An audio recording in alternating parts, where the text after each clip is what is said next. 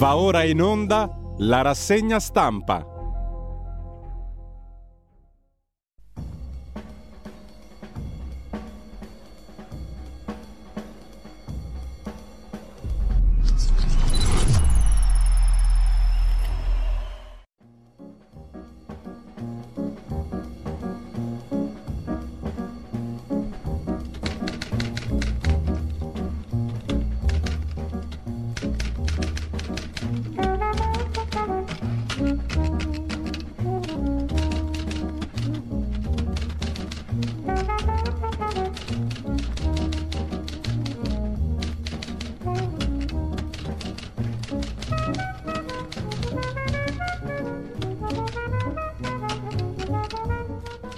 Cordiale buongiorno a tutte le ascoltatrici e a tutti gli ascoltatori da Giulio Cainarca e bentrovati all'appuntamento con la rassegna stampa. È giovedì 2 marzo, sono le 7.32, radiolibertà.net, la pagina Facebook di Radio Libertà, trovate quello che va in onda oggi. Vediamo subito l'agenzia ANSA in apertura, l'inchiesta Covid a Bergamo, indagati Conte e Speranza. Sono 19 in totale gli indagati tra questi anche il governatore della Lombardia Fontana, l'ex assessore Gallera, il presidente dell'Istituto Superiore di Sanità Brusaferro, il presidente del Comitato Scientifico Locatelli.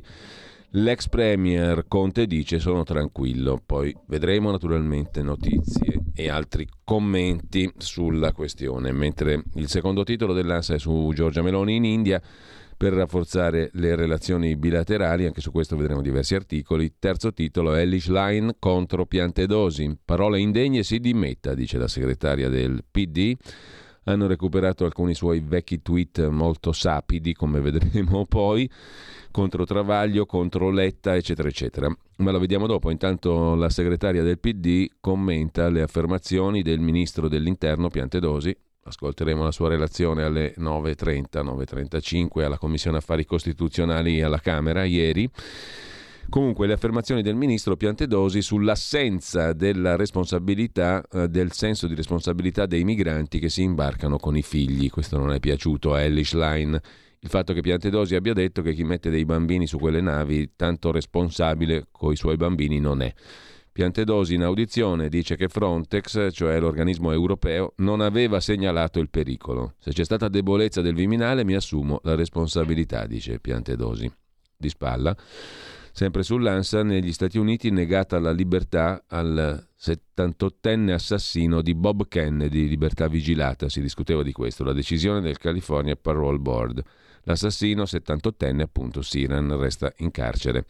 Mattarella va a Crotone per i 67 morti. La Guardia Costiera dice non c'era pericolo, con ciò contraddicendo Frontex, l'Agenzia Europea di Controllo delle Frontiere. La Capitaneria di Porto parla di motovedette in mare anche con Forza 8, ma non è giunto un allarme.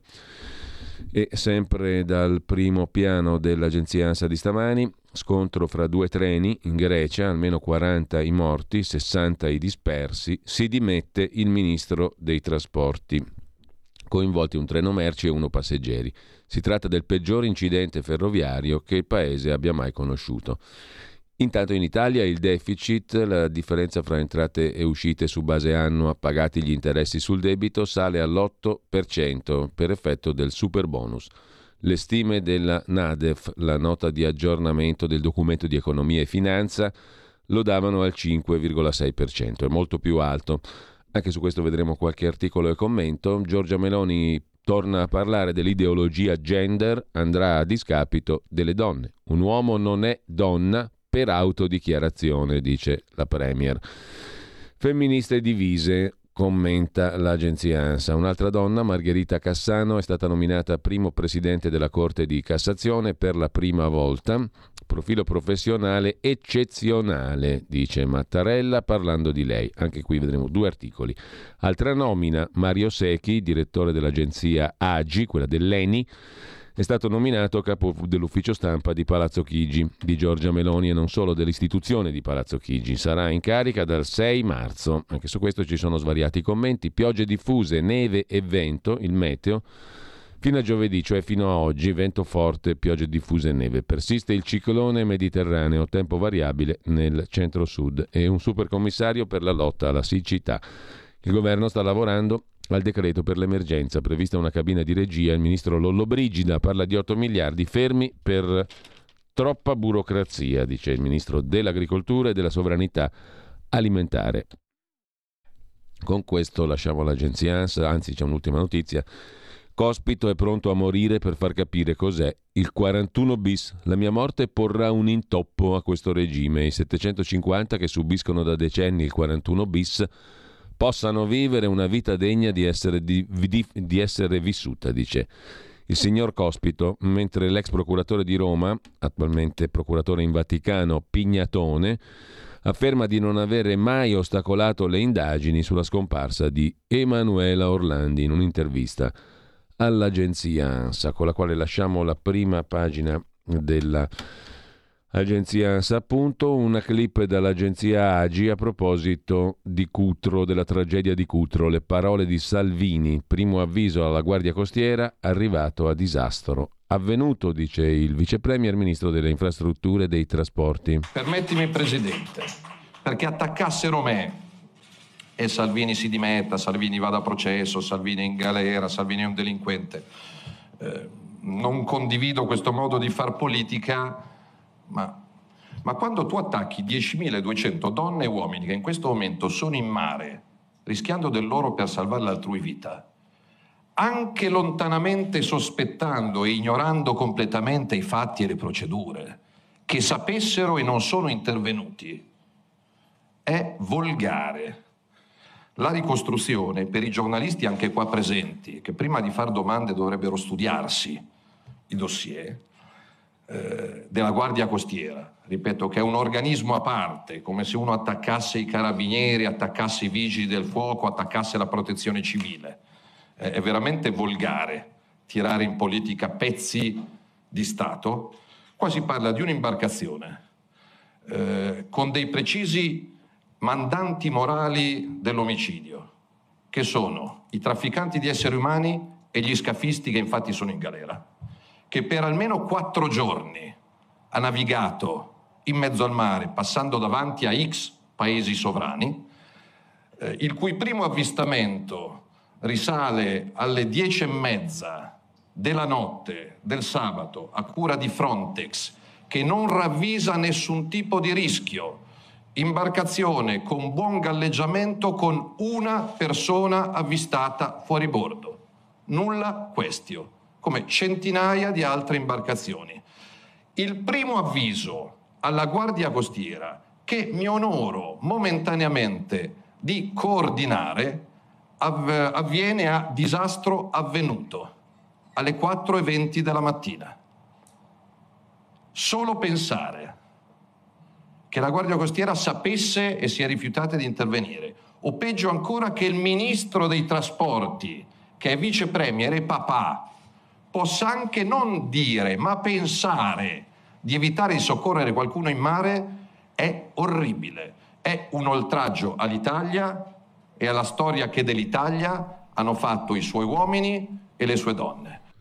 Così Matteo Salvini nella clip dell'agenzia Agi. Mentre a proposito di questo, di un'altra questione del giorno, mm, questo ci torniamo sopra dopo, diversi articoli sulla vicenda Cutro, Peraltro, dicevo sull'altra questione, ovvero sull'indagine di Bergamo, della Procura di Bergamo per Covid, chiusa l'inchiesta sulla mancata zona rossa nel 2020, se ne occupano tutti i giornali, ma a titolo soltanto esemplificativo, il Corriere della Sera, pagina 2, si potevano evitare oltre 4.000 morti e l'ipotesi di indagine una ventina di persone sotto accusa. Il Corriere intervista Agostino Miozzo, coordinatore del Comitato Tecnico Scientifico che supportava il governo nelle vicende Covid-19. Ho lavorato senza sosta, sono amareggiato. Questo è il risultato del lavoro appunto di mesi. Essere indagato, dice con amarezza il professor Miozzo. L'ho scoperto dalla stampa di essere stato indagato, ancora prima dalle chiamate e dai messaggi di amici e conoscenti che mi segnalavano i titoli dei siti di informazione. Scoprirsi indagati da un titolo colpisce, perché io aspetto ancora di capire cosa concretamente significhi. Non ho ricevuto alcuna comunicazione ufficiale. Vedremo di che si tratta, risponderò, risponderemo, come abbiamo fatto con le autorità. Sono sereno, ho la coscienza tranquilla, nulla da rimproverarmi per i suggerimenti dati e le decisioni assunte.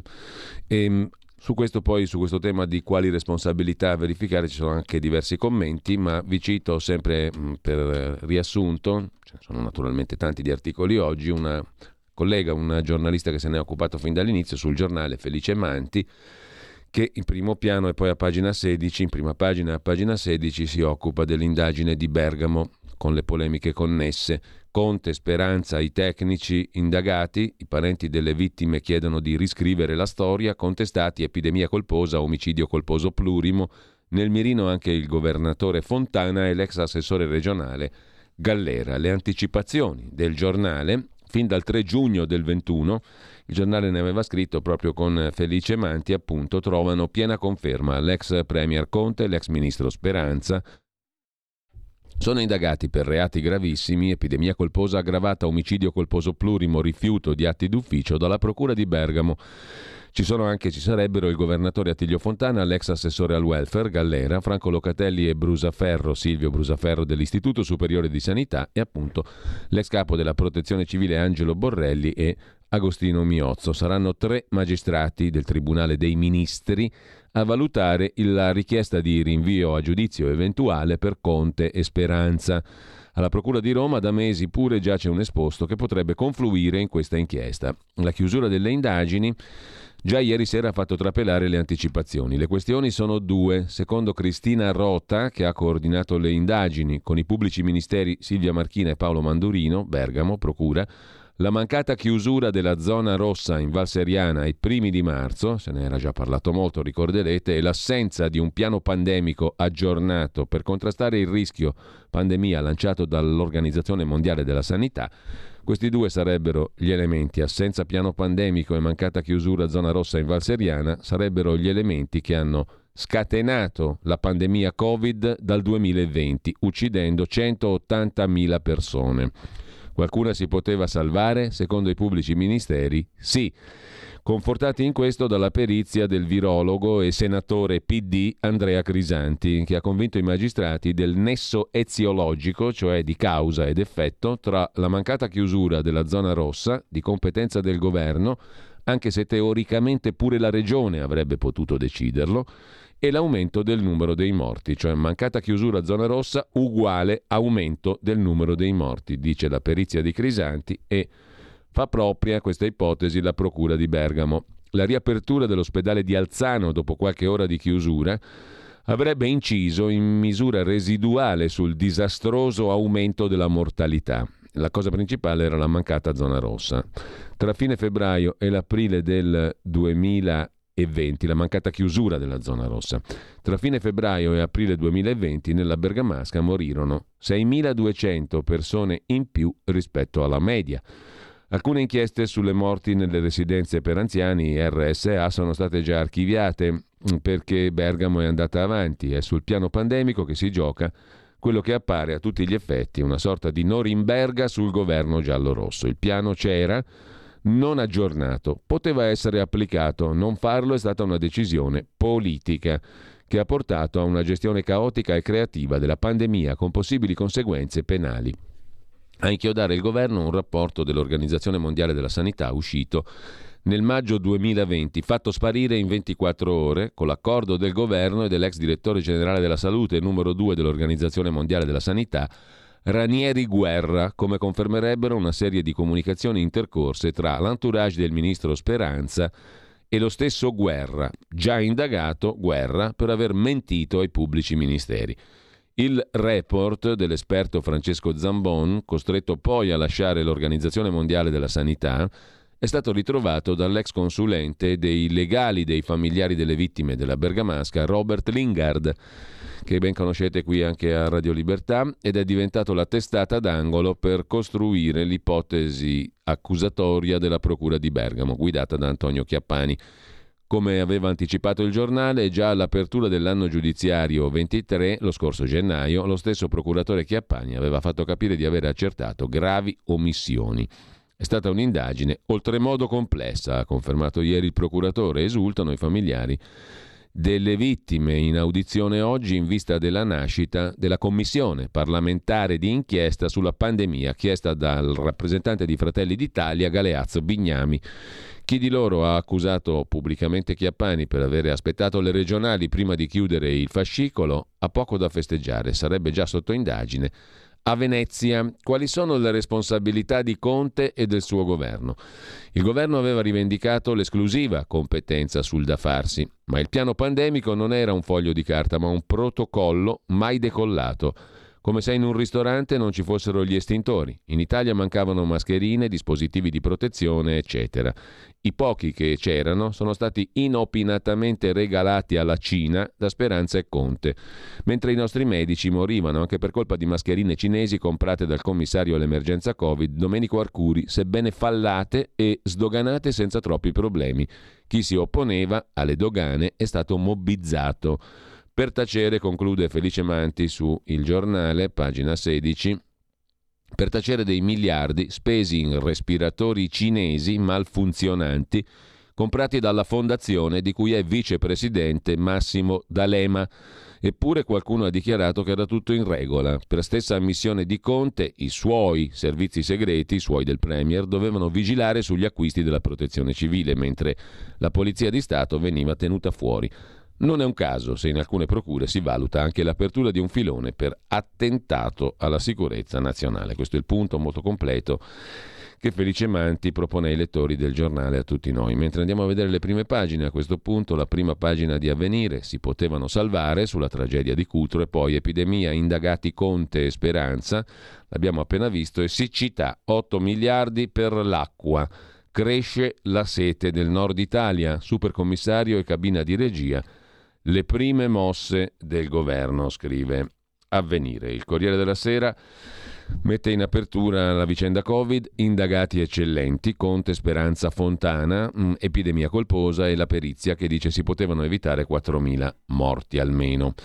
Ma in taglio alto c'è anche la questione dei naufraghi senza soccorsi, errori, omissioni, scontro politico dopo la tragedia con 67 morti in Calabria. Emergono errori, omissioni gravi, la segretaria del PD Schlein attacca, Piantedosi deve lasciare. Il ministro risponde, sono pronto a prendermi le mie responsabilità. Poi lo ascolteremo appunto alle 9.30 in audizione ieri in Commissione Affari Costituzionali alla Camera, il ministro dell'Interno.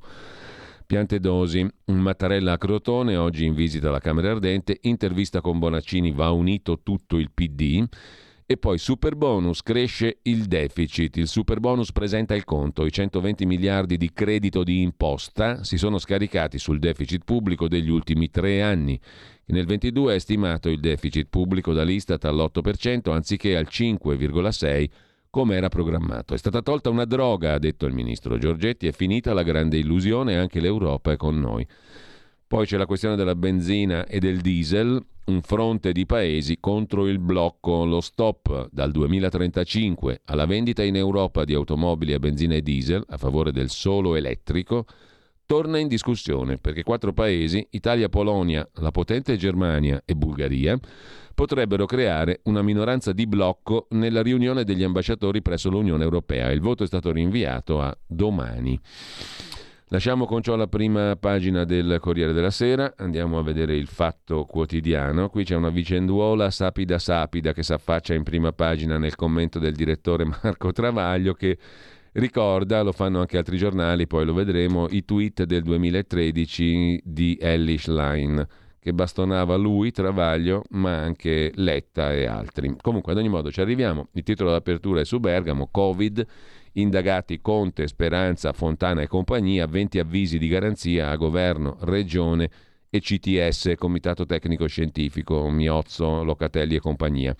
Esclusivo, ecco cosa contestano i PM, la mancata cintura nella Valseriana e la mancata attivazione del piano pandemico, come abbiamo visto già dall'articolo di Felice Manti sul giornale, poi sul 110, secondo il Fatto Quotidiano, il 110% il super bonus, l'Istat sbugiarda Meloni, non sono debiti, ma 80 miliardi in più, addirittura, più deficit, ma con un maxi tesoretto allo Stato. Il ricalcolo dei bonus prevede un disavanzo nel 2022 dell'8% in rapporto al PIL, contro le stime del 5,6. Tuttavia, ora il governo avrà a disposizione un tesoretto di 40 miliardi entro il 2025. Poi vedremo come fa i conti il fatto quotidiano più in dettaglio. Tra le altre cose di prima pagina c'è un certo signore, Lino Guanciale, che dice sono Ricciardi ma Piantedosi pare inumano. Per scoprire chi è Lino Guanciale, io non lo sapevo, ve lo, ve lo confesso, devo andare a pagina 9, dove scopro che Lino Guanciale sta per lanciare la seconda stagione, da lunedì su Rai 1, de Il commissario Ricciardi. Dovrebbe essere dunque un attore che impersona il commissario Ricciardi. Valditara è fuori dalla Costituzione e Piantedosi è inumano, dice Lino Guanciale. Noi continuiamo a preferire Lino Linguetta, quello che nei confronti dei politici aveva un atteggiamento un po' diverso da questo signor Guanciale. Si metteva sull'attenti, questi ci piacciono a noi, quei giornalisti lì. Pronto? Onorevole, è, caduta la linea, è caduta. Concordo. Fuori la lingua quando si parla con l'onorevole, eh? attento a Torucolo. Mentre sempre dalla prima pagina del Fatto Quotidiano, eh, Beppe Grillo racconta nel suo show dissi no a Draghi al colle e attaccò il Movimento 5 Stelle. Uh, che rivelazione pepata che fa Beppe Grillo. È un po' caduto di tono il ragazzo. Eh, comunque a pagina 14 sulla vicenda di Draghi al Quirinale, Grillo ha detto nel suo show come sono andate le cose, il patto è saltato. Durante la tappa torinese del suo tour, Beppe Grillo racconta la falla, fallita scalata di Mario Draghi al Quirinale. Per convincermi mi chiamò anche Prodi, acciderboli, può far bacco, porca putrella, che rivelazioni incredibili che sta facendo mh, il comico. Comico, boh, chi ride ormai più non si sa, comunque Beppe Grillo.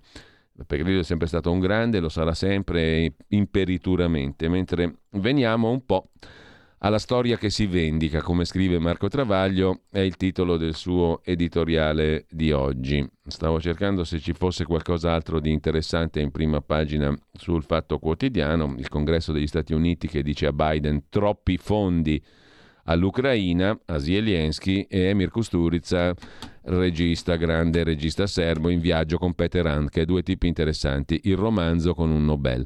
A pagina 18, il pezzo di cultura del, fo- del fatto di oggi. Comunque, quel sorrisetto del cazzo di Travaglio che potrebbe avere solo uno stronzo. Così letteralmente era la sera del 7 marzo 2013 e così twittava Ellie Schlein durante una puntata di servizio pubblico. Con il che naturalmente adesso tantissimi a destra diranno c'ha ragione, c'ha ragione lei. Comunque il PD di Bersani aveva appena non vinto le elezioni, ricorda Marco Travaglio, i 5 Stelle erano passati da 0 al 25,5% e da Santoro, servizio pubblico, la trasmissione, parlavamo della non soluzione proposta dai Dem al conflitto di interessi di B. Qualcuno ieri ha riesumato quel tweet come se si potesse giudicare una persona da due righe scritte a 27 anni. In effetti si può, scrive quello stronzo di Travaglio. Bisogna sempre diffidare di chi non dice parolacce. Eh, appunto. E quel sorrisetto da stronzo lo detesto anch'io, ma mi esce sempre fuori quando mi confronto con uno stronzo o una stronzata. In quel caso la non soluzione, eccetera, eccetera. La non soluzione proposta dal PD al conflitto di interessi di Berlusconi. Quello stesso 7 marzo 2013 il presidente della Banca Centrale Europea Mario Draghi rassicurò il sistema terrorizzato dalla vittoria dei 5 Stelle Draghi disse che l'eccitazione dei politici e dei giornalisti non aveva senso perché in Italia gran parte delle misure di consolidamento dei conti pubblici continueranno a procedere con il pilota automatico, l'espressione di Draghi che divenne immortale. Una profezia, scrive oggi Marco Travaglio. Poi Bersani fece una cosa buona, tentò un approccio con i 5 Stelle appena entrati in Parlamento per un appoggio esterno al suo governo, arduo da pretendere da parte di Bersani, visto che avevano i suoi stessi voti ma non avevano voce in capitolo su programma né su ministri. Ma Bersani fece anche una cosa pessima, mentre Grillo lanciava dopo le quirinarie online la candidatura di Stefano Rodotà per il dopo napolitano, il PD si accordava con B. per eleggere Franco Marini. Nacque così, dalla base giovanile, il movimento Occupy PD, con lo slogan Noi mariniamo il colle, votate Rodotà. Poi, trombato Marini dai franchi tiratori, Elli e compagnia si riconobbero nella candidatura Prodi, osteggiata da B. Punto, e tutt'altro che sgradita ai 5 Stelle. Alcuni di loro addirittura votarono Prodi. Ma anche Prodi fu impallinato dai cecchini del pilota automatico, ben più che 101, visti i voti arrivati da grillini e centristi.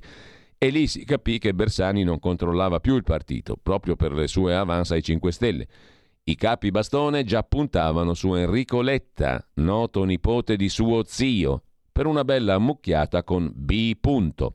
Un golpe bianco per sbarrare la via del colle a Rodotà, che come ripeteva Grillo, e leggiamo insieme Stefano e poi governiamo insieme, avrebbe aperto le porte a un governo di vero cambiamento, con 5 Stelle, PD, SEL, Sinistra e Libertà, quel che l'è. Il finale è noto. Il pilota automatico napolitano rieletto da PD, Forza Italia centristi, Rodotà, votato da 5 Stelle SEL, Bersani a casa, governo Letta con gli sconfitti alle elezioni per tener fuori i vincitori, Schlein e gli altri di Occupy PD che stracciano le tessere. Ora, dieci anni dopo, conclude Travaglio, Ellis Schlein occupa davvero il PD distrutto da Letta col pilota automatico di Draghi. La storia si vendica sempre con quel sorrisetto da stronza, conclude.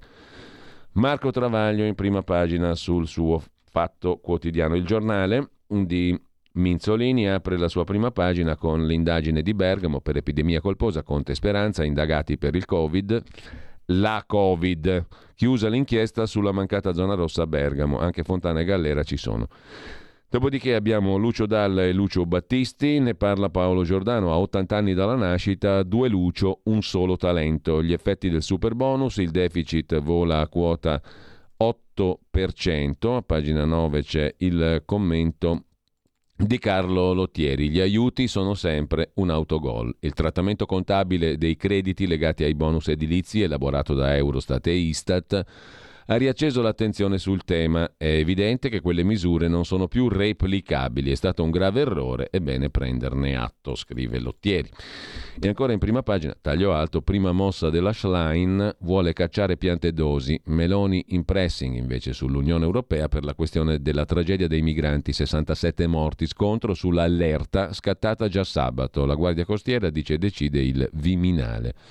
Intanto la segretaria del PD vuole oscurare Giuseppe Conte e a Bruxelles ha votato sempre coi 5 Stelle Ellis Line. Notav pro Venezuela di Maduro. I peccati europei di Ellis Line, scrive il giornale. Mentre c'è un'altra donna, è pieno di donne in prima fila e in primo piano nel paese, l'Italia.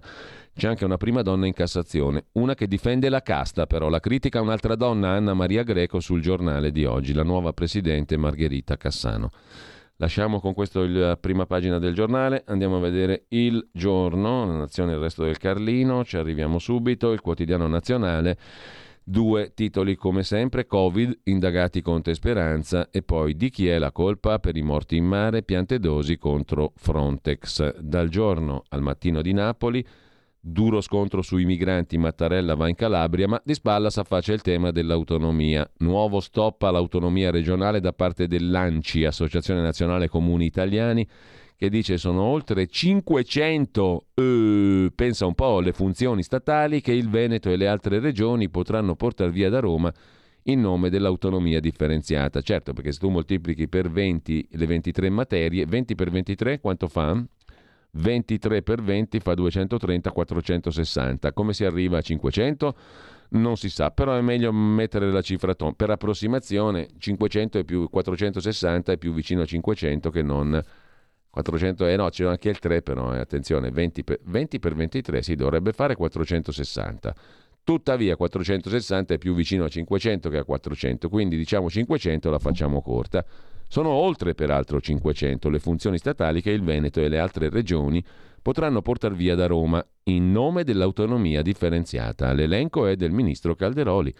Mi spiace, ma l'elenco è della Costituzione italiana, non del ministro Calderoli. Ad ogni modo, sempre dalla prima pagina del quotidiano napoletano, annuncia la laurea, è una bugia, si suicida a 27 anni, una ragazza, una, ragazza, una donna di, di 27 anni, Diana Biondi di Somma Vesuviana.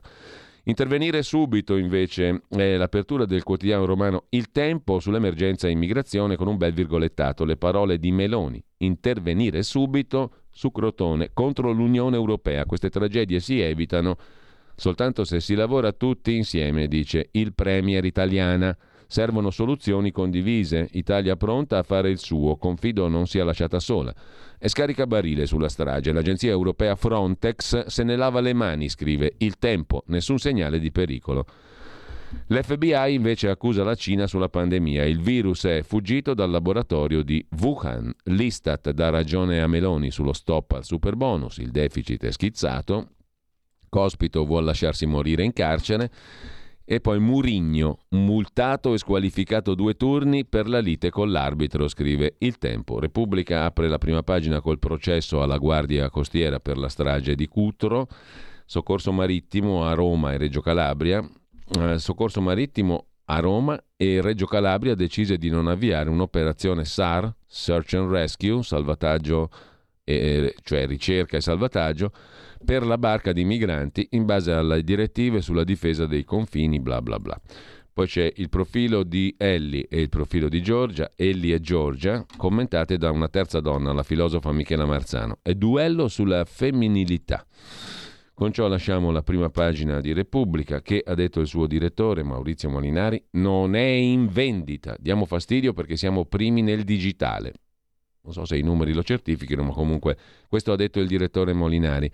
E andiamo come un solo uomo, anche se siamo in due. Saluto e ringrazio in regia, come sempre, Federico Borsari. Andiamo alla consorella Agnelli Elkan di Repubblica, cioè la stampa di Torino, che apre con le parole di Ellie Schlein. Piante dosi deve dimettersi, da lui parole indegne, ma Salvini lo blinda. Lollo Brigida, il cognato, dice bisogna fare chiarezza. Cutro, Meloni scrive a von der Leyen, è ancora giallo sui soccorsi, le opposizioni contro il ministro Piantedosi che sentiremo dettagliatamente e diffusamente alle 9.30. Ieri era in audizione alla Commissione Affari Costituzionali della Camera.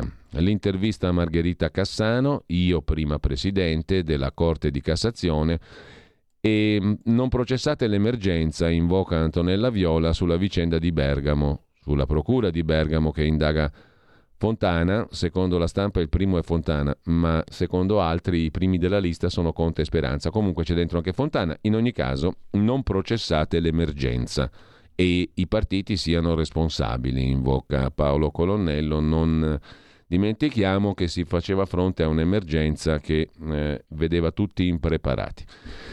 E intanto, sempre dalla prima pagina della stampa, ci sono da segnalare due cosette ancora. Il buongiorno di Mattia Feltri. A quanto sta la birra? Se avete perso di vista Rocco Casalino, l'impareggiabile e indimenticabile portavoce di Giuseppe Conte a Palazzo Chigi, sappiate della sua ricomparsa l'altra sera a Belve, la trasmissione di Francesca Fagnani, che è poi la consorte di Enrico Mentana. Nel corso del colloquio, non so se attingendo dal libro delle memorie Il portavoce edito da PM, il suo libro, o da un'intervista precedente, Francesca Fagnani ha chiesto qualche dettaglio a Rocco Casalino a proposito della sua sbandierata passione per Charles Baudelaire. In particolare ha chiesto la moglie di Mentana al portavoce di Conte quale poesia amasse di più di Baudelaire. Adesso non saprei, ha risposto lui due o tre volte, costernato per i vuoti di memoria da cui è storicamente funestato, se non che un ricordo alla fine è riemerso um, dalle profondità della passione. Madame Bovary, ha detto Casalino, una poesia di Baudelaire, Madame Bovary, che però non è una poesia, è un romanzo e non è nemmeno di Baudelaire, bensì di Flaubert. Ma io vorrei essere clemente davanti a così poderose amnesie, scrive Feltri. Mattia, perché Casalino mi è sempre stato molto simpatico, oggi me lo è ancora di più. Saperlo smemorato apostolo di Baudelaire, uno che partecipò ai moti del 48 per la democrazia, col popolo e per il popolo, e dopo l'elezione di Napoleone III fu disilluso al punto da definire il suffragio universale una scemenza cosmica. Il popolo, il popolo onesto, eccetera, cominciò a stargli sul gozzo a Baudelaire. Dichiarò che nulla era tanto ridicolo come cercare la verità nella maggioranza, che in un mondo del genere si governa giusto correndo dietro alla scempiaggine della società, ovvero a un vasto banditismo nel quale il suddetto amato e probo popolo si rivolta soltanto se gli aumentano il prezzo della birra.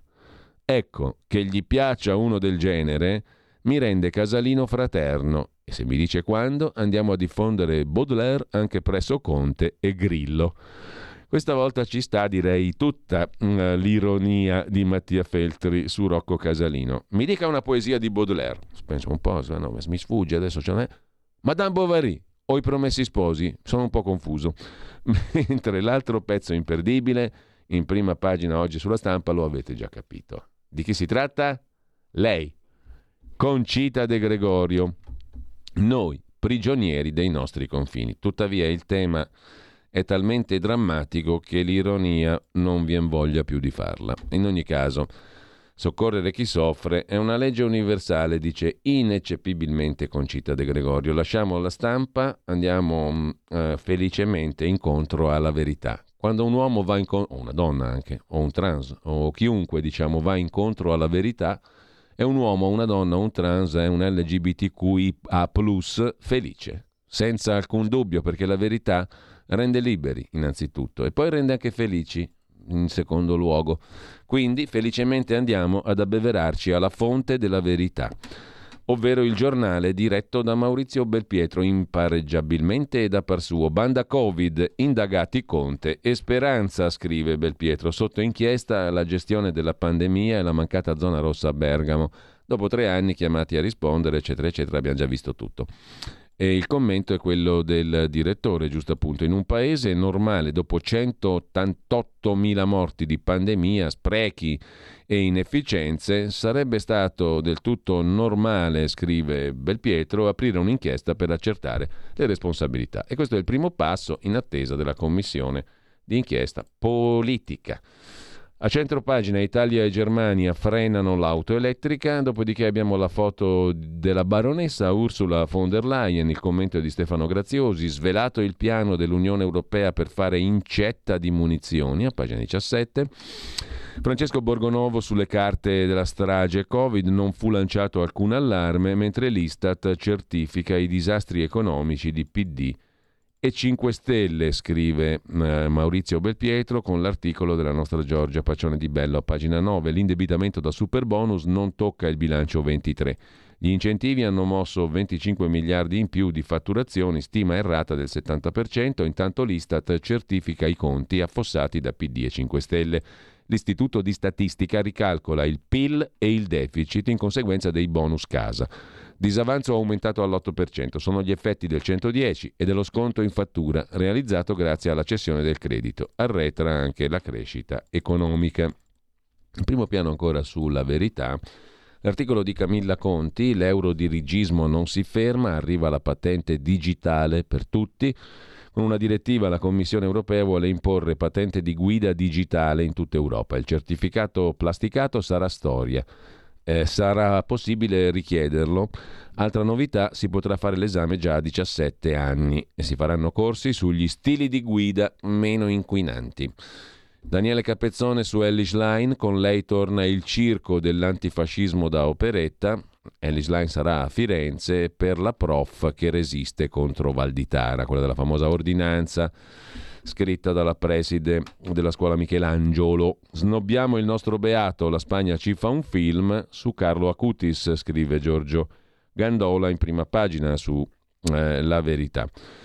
In Spagna è un successo anche devozionale il docufilm appena uscito che ripercorre la vita di Carlo Acutis, quindicenne milanese morto di leucemia, dichiarato beato dalla Chiesa Cattolica. Ennesima occasione persa per l'industria cinematografica italiana, genuflessa al politicamente corretto, mentre Martina Pastorelli, a proposito di idee, intervista in prima pagina sulla verità di oggi il filosofo francese Henri Hood. L'Occidente è sceso in guerra contro Dio, contro la natura e contro la storia. A pagina 15 poi si sviluppa la Corposa e interessante intervista al filosofo francese, la cultura occidentale ha dichiarato guerra a natura, storia e Dio, l'umanismo moderno esalta la libertà ma trascura il bene.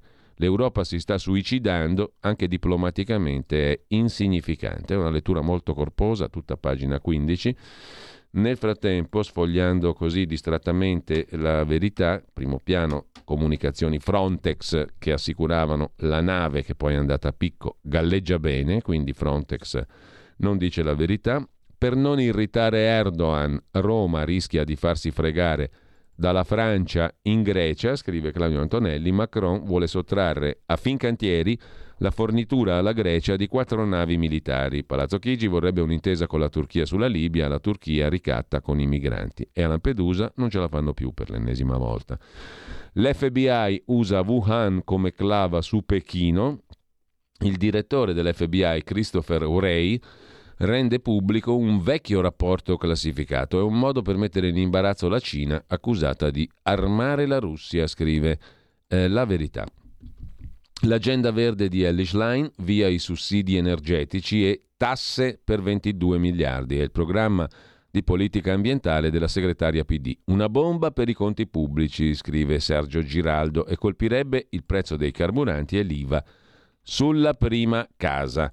Nuovo leader vecchie ossessioni, Ellis Line va alla marcia antifascista con Giuseppe Conte, l'esordio è a Firenze. È l'emblema perfetto, scrive Daniele Capezzone, di una classe dirigente incapace di esistere, se non immaginando battaglie di un altro secolo. L'abbraccio con 5 Stelle e Landini segna la fine di ogni margine di autonomia politica per Ellis Line.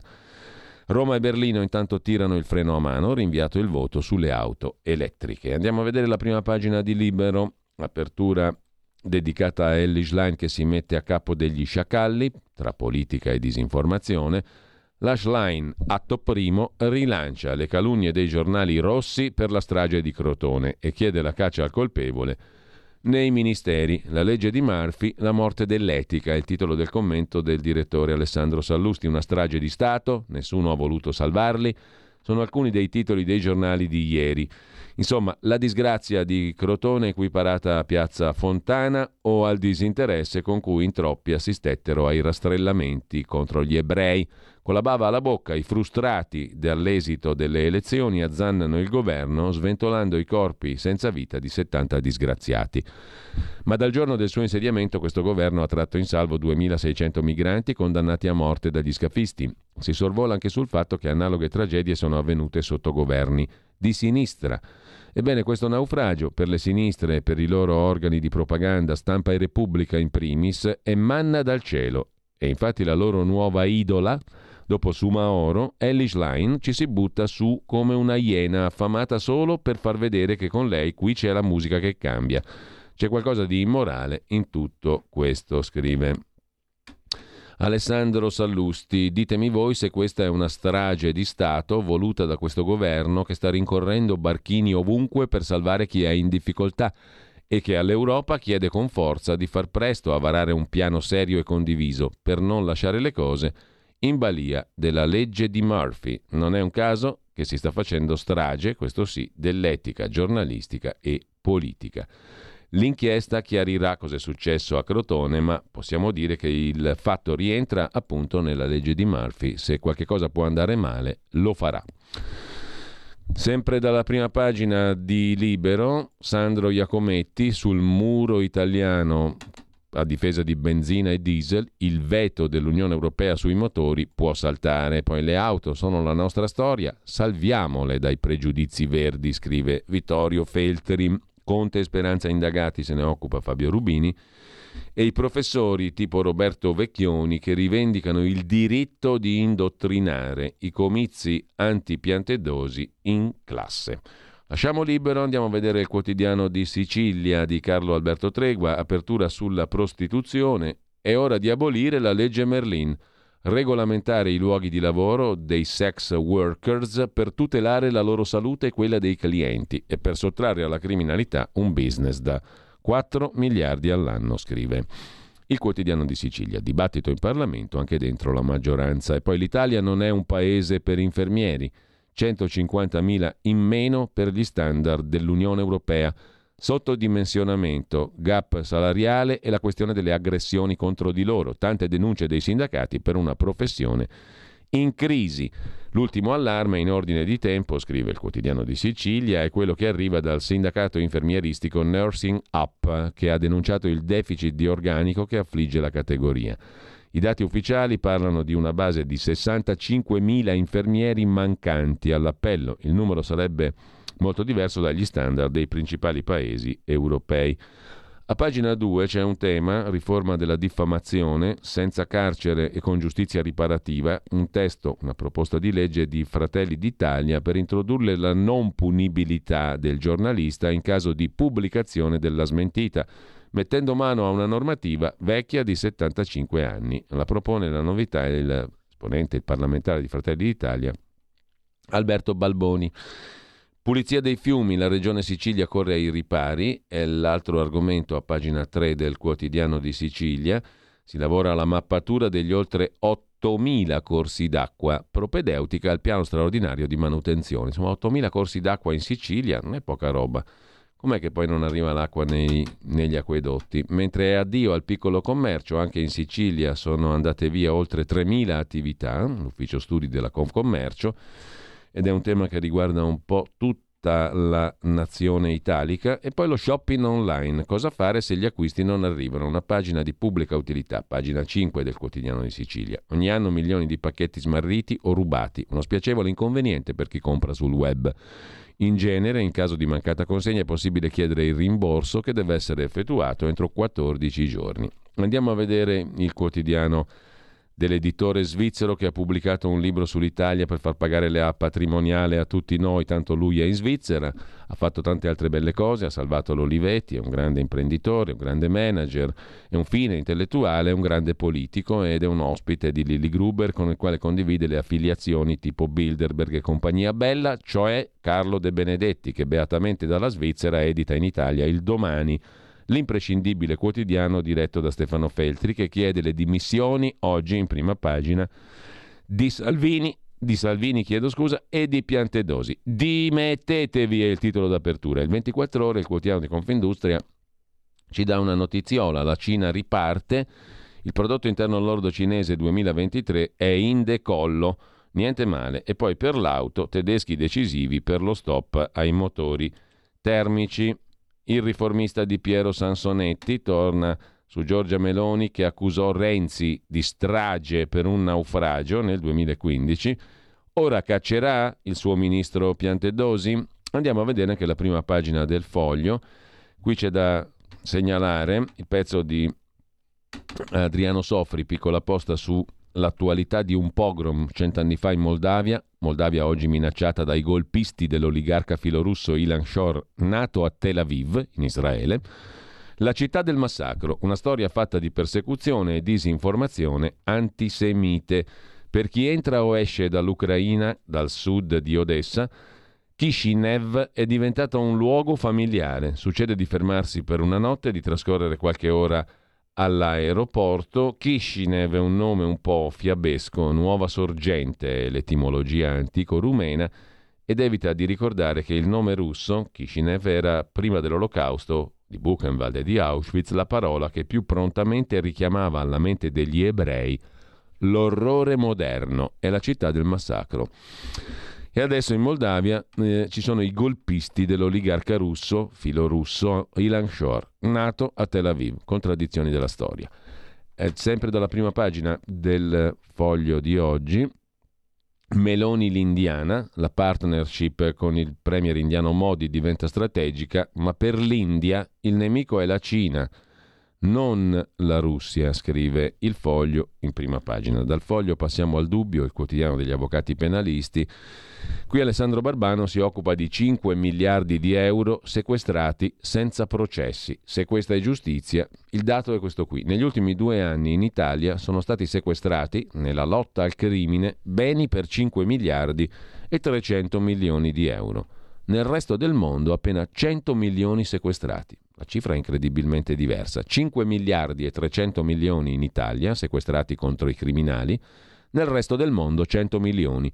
Se dai sequestri si passa alle confische, il loro valore nello stesso periodo ammonta a 2 miliardi 800 milioni in Italia contro appena 21 milioni in tutto il mondo. La notizia giunge dal summit svoltosi a Roma tra le forze di polizia di 19 paesi dell'Unione Europea, Procura Europea, Interpol e organizzazioni internazionali. Pubblicata sul sito della Polizia di Stato, questa notizia è stata rilanciata senza stupore e con supina condiscendenza da pochi organi di informazione, che hanno fatto proprio l'appello del direttore centrale Polizia Criminale Vittorio Rizzi ad allineare la caccia ai latitanti alla sottrazione dei patrimoni illeciti. Nessun politico, nessun mafiologo, tra i tanti che sdottoreggiano dopo la cattura di Messina Denaro, ha trovato questa notizia, come invece a me pare, stupefacente, scrive Barbano. Al netto di quello che ha tutta l'aria di essere un errore, cioè aver probabilmente confuso il mondo con l'Eurozona, il volume dei sequestri in Italia risulta 50 volte maggiore di quello dei restanti 19 paesi d'Europa messi assieme. Riferita alle confische, la nostra quota di beni espropriati è addirittura 133 volte quella di tutti gli altri paesi europei. Neanche fossimo diventati il Venezuela o l'Honduras. Il dato risulta più sorprendente se si considera che ormai da anni il nostro paese registra un numero di omicidi tre volte inferiore a quello di Germania, Francia e Gran Bretagna. Si dice che la mafia è più furba, non spara, fa affari sotto traccia, ma gli affari loschi si fanno anche altrove. Nel porto di Anversa si sequestra in un anno due volte e mezzo la quantità di cocaina scovata a Gioia Tauro. Siamo sicuri di essere ancora un unicum criminale nel panorama internazionale? Se noi espropriamo 5 miliardi di ricchezza con misure di prevenzione in soli due anni, senza che nessuno ci venga dietro, sono tutti i nostri partner europei inetti e collusi con il crimine? O noi stiamo andando contromano in autostrada e siamo tanto ubriachi da non accorgercene? Questa domanda è diretta ai partiti che nelle ultime settimane hanno alzato la bandiera del garantismo, scrive Alessandro Barbano sul quotidiano Il Dubbio. Italia Oggi di Pierluigi Magnaschi apre con il tema del lavoro, controlli da remoto, Ispezioni lampo, ispezioni a tavolino sulla parola di lavoratori e sindacati e senza accesso in azienda. A prevedere i controlli da remoto è il documento Programmazione e Vigilanza 2023 dell'Ispettorato Nazionale del Lavoro. Centro dell'azione ispettiva va di moda il lavoro da remoto, anche le ispezioni sui luoghi di lavoro, fatte da casa, da casa dell'ispettore. Centro dell'azione ispettiva saranno le richieste di intervento da lavoratori e parti sociali con la possibilità di una loro celere definizione sulla base degli elementi forniti dagli stessi lavoratori o sindacati e senza ispezioni in azienda. L'ispezione la facciamo online, da remoto. La facciamo con Skype, l'ispezione sui luoghi di lavoro. Gli stati generali dell'intelligenza artificiale, per il secondo giorno se ne occupa Italia Oggi. L'intelligenza artificiale aiuta le imprese a ridurre i rischi e a parlare ai clienti e questa è un'applicazione sicuramente utile per le imprese. Prima uscita dell'Ashline a Firenze, scrive Max del Papa, lo vediamo dopo, con forze neo-sovversive contrarie al carcere duro, al 41 bis. E attenzione, in nome della semplificazione, nel corso degli anni in Italia, il modello di dichiarazione dei redditi delle persone fisiche in 10 anni si è allungato da 82 a 182 metri, 100 metri in più e la modulistica è passata da 32 a 51 pagine. La semplificazione avanza inesorabile. Intanto due amici italiani, scrive nel corsivo diritto e rovescio il direttore Magnaschi, Matteo Pichi e Vittoria Zanetti, hanno fondato nel 18 Poke House, una società che opera a livello internazionale nel settore poke o healthy bowl, il piatto unico fatto da una ciotola con dentro tutto. Io lo chiamavo personalmente il pastone, era un, un, alimento del quale sono ghiotto, buttare tutto dentro in una ciotola, insalata, roba, formaggio, pezzi avanzati, tutto dentro. E il poke, adesso te lo fanno pagare una cifra, eh, sarebbe un piatto di avanzi sostanzialmente, ma comunque. La, la, società in questione ha già raggiunto 100 milioni di euro di fatturato. Adesso festeggia il suo business con l'apertura di un secondo esercizio a Miami Beach, USA. Il gruppo è presente anche in UK, Olanda, Spagna, Francia, Portogallo, Romania, Austria. dei mille collaboratori la metà è di origine internazionale. Il segreto del successo, oltre che alimentare, il pesce crudo selezionato quotidianamente, sfilettato all'ultimo, è la tecnologia. Conta infatti sul sistema Omnichannel, Click and Collect, APPP, sistemi di pagamento, bla bla bla, e dispone di un software CRM con un programma di fidelizzazione che gode di un approccio data driven, bla bla bla. Queste ultime righe le abbiamo lasciate e le dedichiamo ai nostri big della politica che dicono di voler cambiare il mondo, ma che non ne capiranno nulla. Fallirebbero anche nelle bowl, nelle ciotole nel pastone, come direi più correttamente io. Ad ogni modo, lasciamo la prima pagina di mh, mm, Italia Oggi, vi segnalo avanti, ne trovate due, quello diretto da Claudio Martelli e quell'altro che è all'anno 126, quindi dice il vero avanti, famoso quotidiano socialista, fu diretto anche da Mussolini, il vero avanti siamo noi. Su avanti del 2 marzo, dovrebbe essere oggi se non andiamo errati, ci sono articoletti interessanti Intanto Covid per il Dipartimento dell'Energia americano è fuoriuscito dal laboratorio di Wuhan per l'ira della Cina, scrive Giorgia Audiello. Il punto sulla Nigeria, Bola Tinubu, detto il padrino, proclamato nuovo presidente nigeriano, 230 milioni di persone in raddoppio nel giro dei prossimi vent'anni, la Nigeria, tra accuse di brogli e ingerenze, ma guarda un po', dello zio Sam degli Stati Uniti. E finalmente si trova un commento fuori dalle solite linee, ne ha scritto qualcosina molto timidamente anche Massimo Fini sul Fatto Quotidiano sulla vicenda di Costanzo Show. Il Maurizio P2 Show, scrive il quotidiano Avanti in prima pagina. In Italia, come risaputo, scrive Giuseppe Russo, che è autore anche di un altro bellissimo pezzo su Ellis Line che vedremo dopo pubblicato sempre su Avanti, il, eh, l'indirizzo è molto semplice, avanti.it e trovate la testata storica, l'Avanti, l'organo socialista che tutti conoscono. Comunque Giuseppe Russo, autore anche di un bel pezzo su Ellis Line e sui suoi padrini, lo vedremo dopo. Comunque qui si occupa del Maurizio P2 Show. In Italia, come risaputo, i morti non si toccano, specie se sono stati potenti nella loro traiettoria terrena e non poteva fare eccezione Maurizio Costanzo, l'uomo TV per eccellenza. I coccodrilli, pubblicati dopo la sua dipartita, hanno eh, ripulito gli armadi di tutti gli scheletri, predisponendone la beatificazione come padre della patria. Assai più dei suoi omologhi come Bruno Vespa, Pippo Baudo, Mike Bongiorno, Costanzo ha vissuto gran parte della sua vita in simbiosi con la TV attraverso il suo show, di cui sono state girate 4.400 puntate, all'interno del quale sono stati ospitati in 50.000 fra fenomeni da baracchina e fenomeni da baraccone. In quei ruggenti anni Ottanta in cui andò affermandosi l'assunto vado in tv, dunque sono. Per esistere compiutamente bisognava passare dalla palestra del Maurizio Costanzo Show, nel cui salotto si poteva appurare se un tale era in grado di bucare il video oppure no. E così dai baffi di Maurizio sono transitati comici raccomandati, troie di regime, letterati postmoderni, drogati di televisibilità. Soprattutto questo gigantesco talent scout ha promosso la carriera di autentici fuoriclasse della telemunnezza, Platinette, Vittorio Sgarbi, Giampiero Mughini.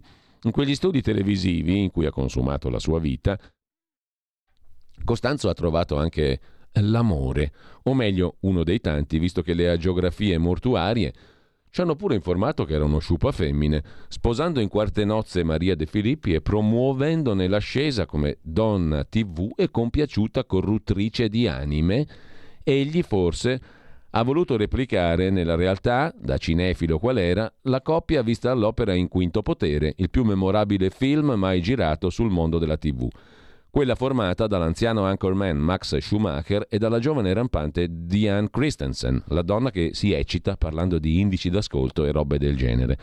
Al di là di queste illazioni, scrive ancora Giuseppe Russo su avanti.it, Maurizio Costanzo Show, per cogliere la portata del suo show nella società italiana, è un altro film che bisogna vedere. Caterina va in città di Paolo Virzi. In essa il professor Iacovoni, interpretato da Sergio Castellitto, prova a rubacchiare qualche secondo di televita avvinghiandosi al microfono mentre siede fra il pubblico del talk show, consapevole che, che quella è l'unica occasione concessagli dal destino, cinico e baro.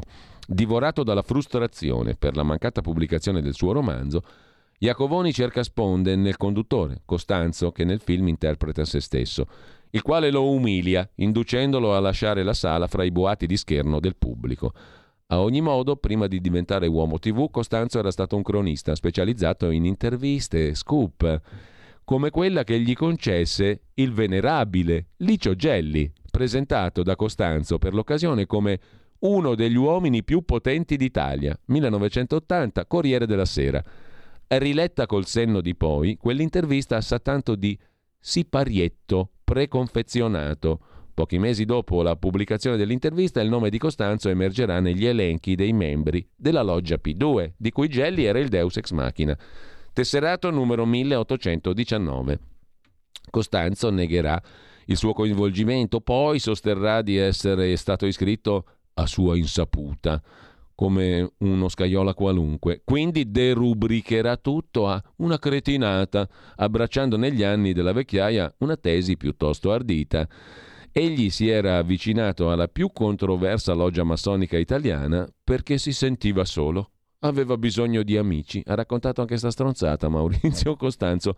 Lo scandalo non determinò la fine della sua carriera, ma il suo decollo. Evidentemente nella P2 si era fatto degli amici giusti. Legato a doppio filo all'altro piduista eccellente, Berlusconi, Costanzo seppe accreditarsi addirittura come anti-berlusconiano all'epoca della discesa in campo del Cavaliere.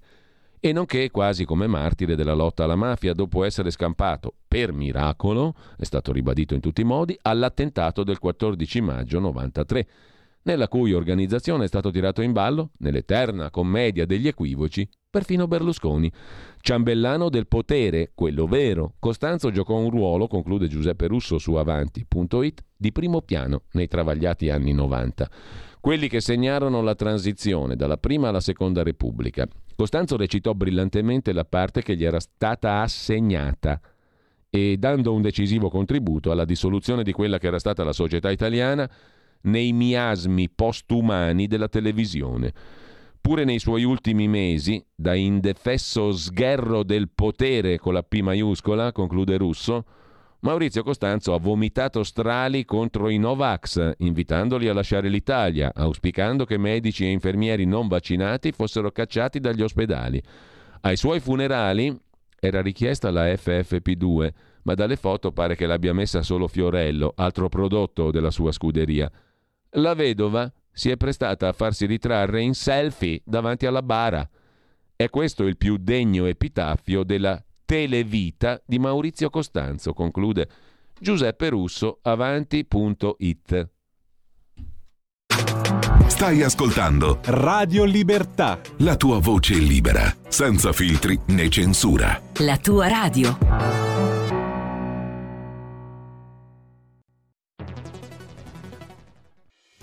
Quotidiano di Sicilia, il quotidiano d'Italia, l'informazione che ribalta i luoghi comuni, una vera visione dei fatti, l'Italia vista da sud.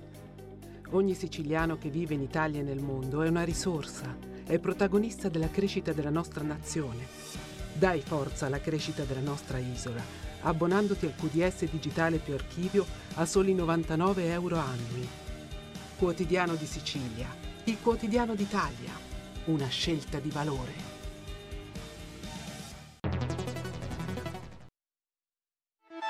Stai ascoltando Radio Libertà, la tua voce libera, senza filtri né censure, la tua radio.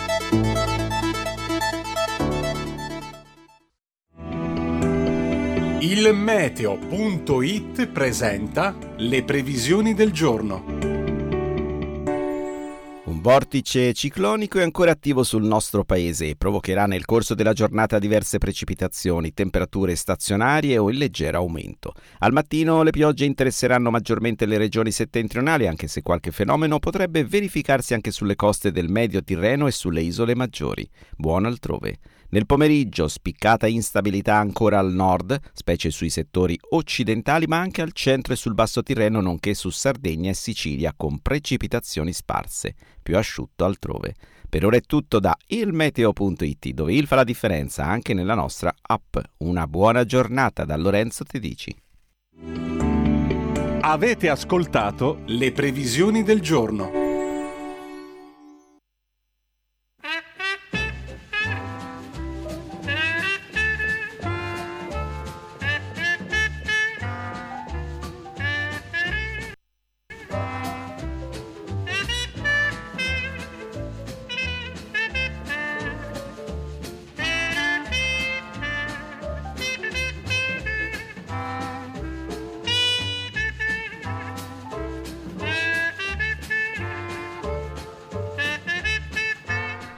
Questa è bella ma la dobbiamo stroncare perché abbiamo un sacco di roba da dire.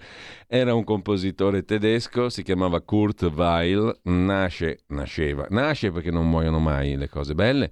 Il 2 marzo, cose belle, se non esageriamo, comunque lo ricordano tutti, Mac the Knife è nato il 2 marzo del 1900, Kurt Weil, morto il 3 aprile del 50 compose opere musicali e naturalmente mm, questo era cabaret, jazz, teatro musicale, musica classica, collaborò con Bertolt Brecht e qui appunto McDonough ha a che fare proprio con Brecht. Ma torniamo mm, a Costanzo, giusto per dire che la sua eredità Bello il pezzo di Giuseppe Russo eh, su avanti.it, finalmente uno che esce dal coro. Comunque un'eredità da 70 milioni tra case e diritti d'autore, sceneggiature, libri, il brano cantato da Mina Se telefonando l'aveva scritto lui, la villa all'Argentario che comprò con la moglie Maria. 70 milioni di eredità, scrive il Corriere della Sera. Mentre, andando all'altro argomento, Giorgia Meloni, Dago News, una Dago Notizia su Dago Spia, arriva in India con una missione, siglare un memorandum sulla difesa con l'India. L'obiettivo è una joint venture, società comune tra Leonardo Finmeccanica e gli indiani, per creare centri di produzione di armi, che sarà il prossimo business del futuro. Così facendo il premier Narendra Modi potrebbe slegarsi dalla Russia, che è il primo fornitore di sistemi di difesa in India. Il ruolo dell'ambasciatore italiano, Vincenzo De Luca, inviso alla potente capa dei servizi segreti italiani Elisabetta Belloni. Della questione si occupa anche Start Magazine. Non solo Leonardo Finmeccanica, ecco fini e sfide della missione di Meloni in India ed Emirati Arabi Uniti. Obiettivi e dossier economici utili al gruppo Leonardo Finmeccanica al centro della missione del Presidente del Consiglio Meloni in India e negli Emirati Arabi. L'analisi di Francesco Gaglietti, analista esperto di scenari strategici, mentre a proposito di Palazzo Chigi, Vittorio Feltri scrive sempre Start Magazine, ha scritto fesserie su Mario Secchi. Perché Vittorio Feltri rosica per la nomina di Mario Secchi a capo ufficio stampa della Presidenza del Consiglio di Giorgia Meloni? L'articolo di professione Reporter. La Presidenza del Consiglio ha comunicato che dal 6 marzo sarà effettiva la nomina di Mario Secchi come capo dell'ufficio stampa e relazioni con i media, lo ha comunicato Palazzo Chigi. Appresa la notizia che Secchi diventerebbe portavoce di Meloni, Vittorio Feltri ha twittato alle 5 della sera in una piazza di Roma da un'auto di lusso scende Mario Secchi, direttore dell'Agi, figlio di un pastore. Però che onore sarà portavoce del palazzo. Cazzo che carriera, ha scritto Feltri.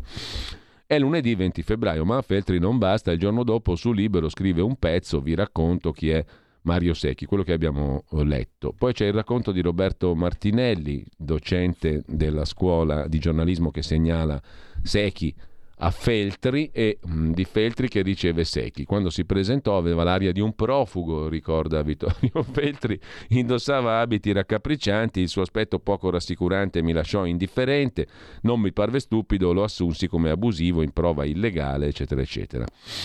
Beh, in realtà non è come la racconta Feltri, perché Secchi è nato a Cabras, 9.000 abitanti, primo di quattro figli di Cesare, elettrotecnico, e Peppi Camarongiu, casalinga. Lo ha scritto Franco Recanatesi in una lunga intervista a Secchi, direttore del Tempo, nel settembre del 2011. Mario ebbe la fortuna di crescere in una casa piena di giornali e di libri. Suo padre comprava ogni giorno il Corriere della Sera, l'Unione Sarda, ogni settimana Espresso e Panorama. Non c'è niente di male a essere figli di un pastore, ma se non è vero, un giornalista non dovrebbe scriverlo per non farne un'offesa. E Feltri ha scritto una cosa sbagliata su Repubblica. C'è il pezzo di Emanuele Lauria sulla premier, il premier Giorgia Meloni che sceglie Secchi, lo stratega che divide anche la maggioranza, guiderà l'ufficio stampa di Palazzo Chigi, nomina secondo Repubblica avversata da Salvini, annunciata mentre la premier è in partenza per l'India. eh, ci, ci importa poco degli, dell'ufficio stampa di Palazzo Chigi, a dire il vero, non è una questione così determinante. Vi segnalo invece un uh, bell'articolo di Domenico Cacopardo, Italia Oggi, pagina 4. Schlein promette tutto a tutti, ma non indica mai il costo dei provvedimenti e dove prende i soldi, il che non è diciamo, un vizio solo di Ellie Schlein, a dire il vero, lo condividono in tanti. In ogni caso, Schlein attribuisce alla pernacchia europea, al PNRR, dei compiti che non può svolgere. Quanto i grandi patrimoni da strizzare fiscalmente, Schlein chiede a qualcuno che ne capisce. Saprà che i grandi patrimoni italiani sono così pochi da non poter garantire alcun gettito significativo da incremento di tassazione, perché i furboni vanno in Svizzera, il riferimento è a qualcuno che conoscete benissimo naturalmente, decenni di, in Svizzera o altrove ovviamente, decenni di demagogia attribuibile al PC ma da cui non sono stati esenti la DC e il PSI pre-Craxi, hanno manifestato pubblica damnazio di ricchi e ricchezza. Ora la ricchezza la fa solo il povero Papa peronista. Chiedo scusa, la damnazio di ricchi e ricchezza. In ogni caso, questo da dove prende i soldi per fare quello che vuole fare? O vorrebbe? Eh, da segnalare su Italia Oggi, anche qui apriamo il capitolo strage di Cutro, la verità su chi ha ucciso i poveri naufraghi di Crotone, il pezzo di Gianni De Felice, che giudica indecente la campagna diffamatoria contro i ministri del governo Meloni che la sinistra di giornali, tv e radio sta conducendo con una spregiudicata speculazione sui poveri annegati di Crotone. Nell'ammasso di sciocchezze e incompetenze che i compagni ammucchiano, scrive De Felice, non compaiono mai le poche certezze che spiegano tutto.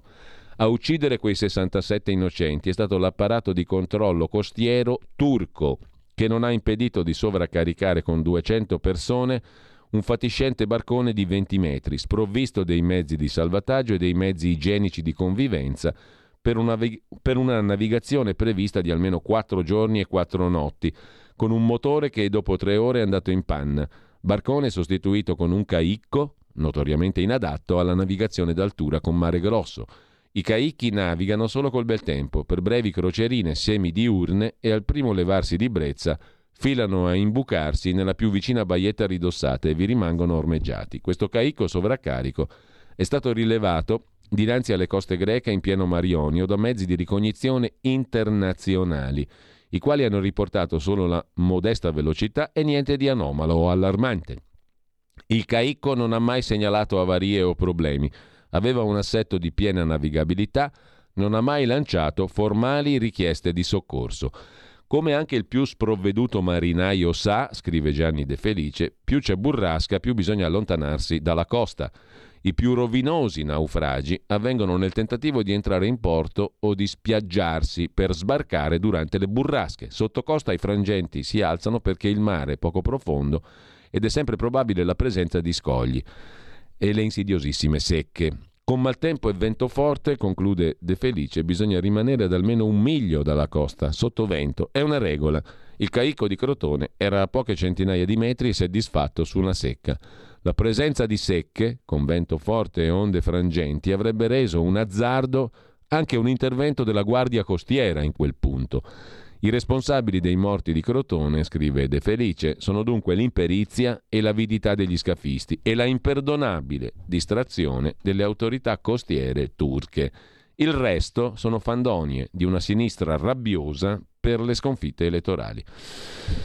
E sempre dal primo piano di oggi, su Dagospia su tutti i giornali, fatto rumore l'ordinanza del GIP di Crotone, il pugliese Michele Ciocciola, che si fa prendere la mano e nell'ordinanza di convalida del fermo dei tre scafisti del barcone naufragato a Cutro esagera con l'ironia, poi dopo diversi svolazzamenti aulici passa finalmente alla sostanza e convalida il carcere per gli indagati. Insomma, è un fantasioso, è un poeta il GIP, il GIP di Crotone che ha però confermato gli arresti. Sulla questione della nave del naufragio, sempre su Italia Oggi, vi segnalo anche pagina 2 il commento di Alessandra Ricciardi, il decreto ONG con il naufragio non c'entra nulla, la tratta in questione non è coperta da queste navi, scrive. Alessandra Ricciardi. Sempre da Italia Oggi, già che ci siamo nella stessa pagina, c'è un altro tema affrontato da Luigi Chiarello, l'agroalimentare italiano sarà finalmente all'onore del mondo grazie all'intesa non facile fra Fiera di Milano e Fiera di Parma. Forse ci siamo, il paese dei mille campanili sta per produrre un'alleanza per l'agroalimentare, un matrimonio di interessi che potrebbe moltiplicare la potenza di fuoco espositiva del paese. Il ramo d'azienda Tutto Food, la Biennale del Cibo organizzata da Fiera Milano a Rho, dall'8 all'11 maggio prossimi, verrà acquisito da Fiere di Parma in cambio dell'ingresso nel capitale della società espositiva parmense di Fiera Milano mediante un aumento di capitale riservato e una serie di modifiche allo statuto. Fiera Milano, una volta l'operazione sarà perfezionata, deterrà inizialmente il 18,5% del capitale di Fiere di Parma, rafforzando i soci privati. Affinché le nozze vadano in porto, serve l'ok dei soci pubblici, Emilia-Romagna, provincia di Parma. I timori sembrano superati, gli enti locali della Food Valley emiliana hanno preso accordi vincolanti, insomma l'operazione non è ancora chiusa, però celebrate le nozze verrà fuori una sorta di Vinitali del cibo, l'expo annuale del Made in Italy. Finalmente forse ci siamo, l'agroalimentare sarà all'onore del mondo, intravede Luigi Chiarello che è espertissimo della materia. Mentre Emanuele Boffi sarà con noi tra poco alle 9.15, direttore del mensile Tempi, tempi.it, si occupa dello squallido uso politico della tragedia di Crotone.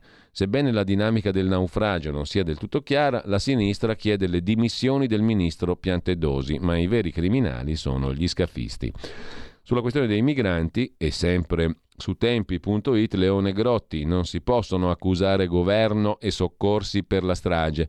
Sinistra, ONG e attivisti strumentalizzano la tragedia per attaccare il governo, ma al di là delle infelici parole di Piantedosi bisogna combattere i trafficanti e non la Guardia Costiera.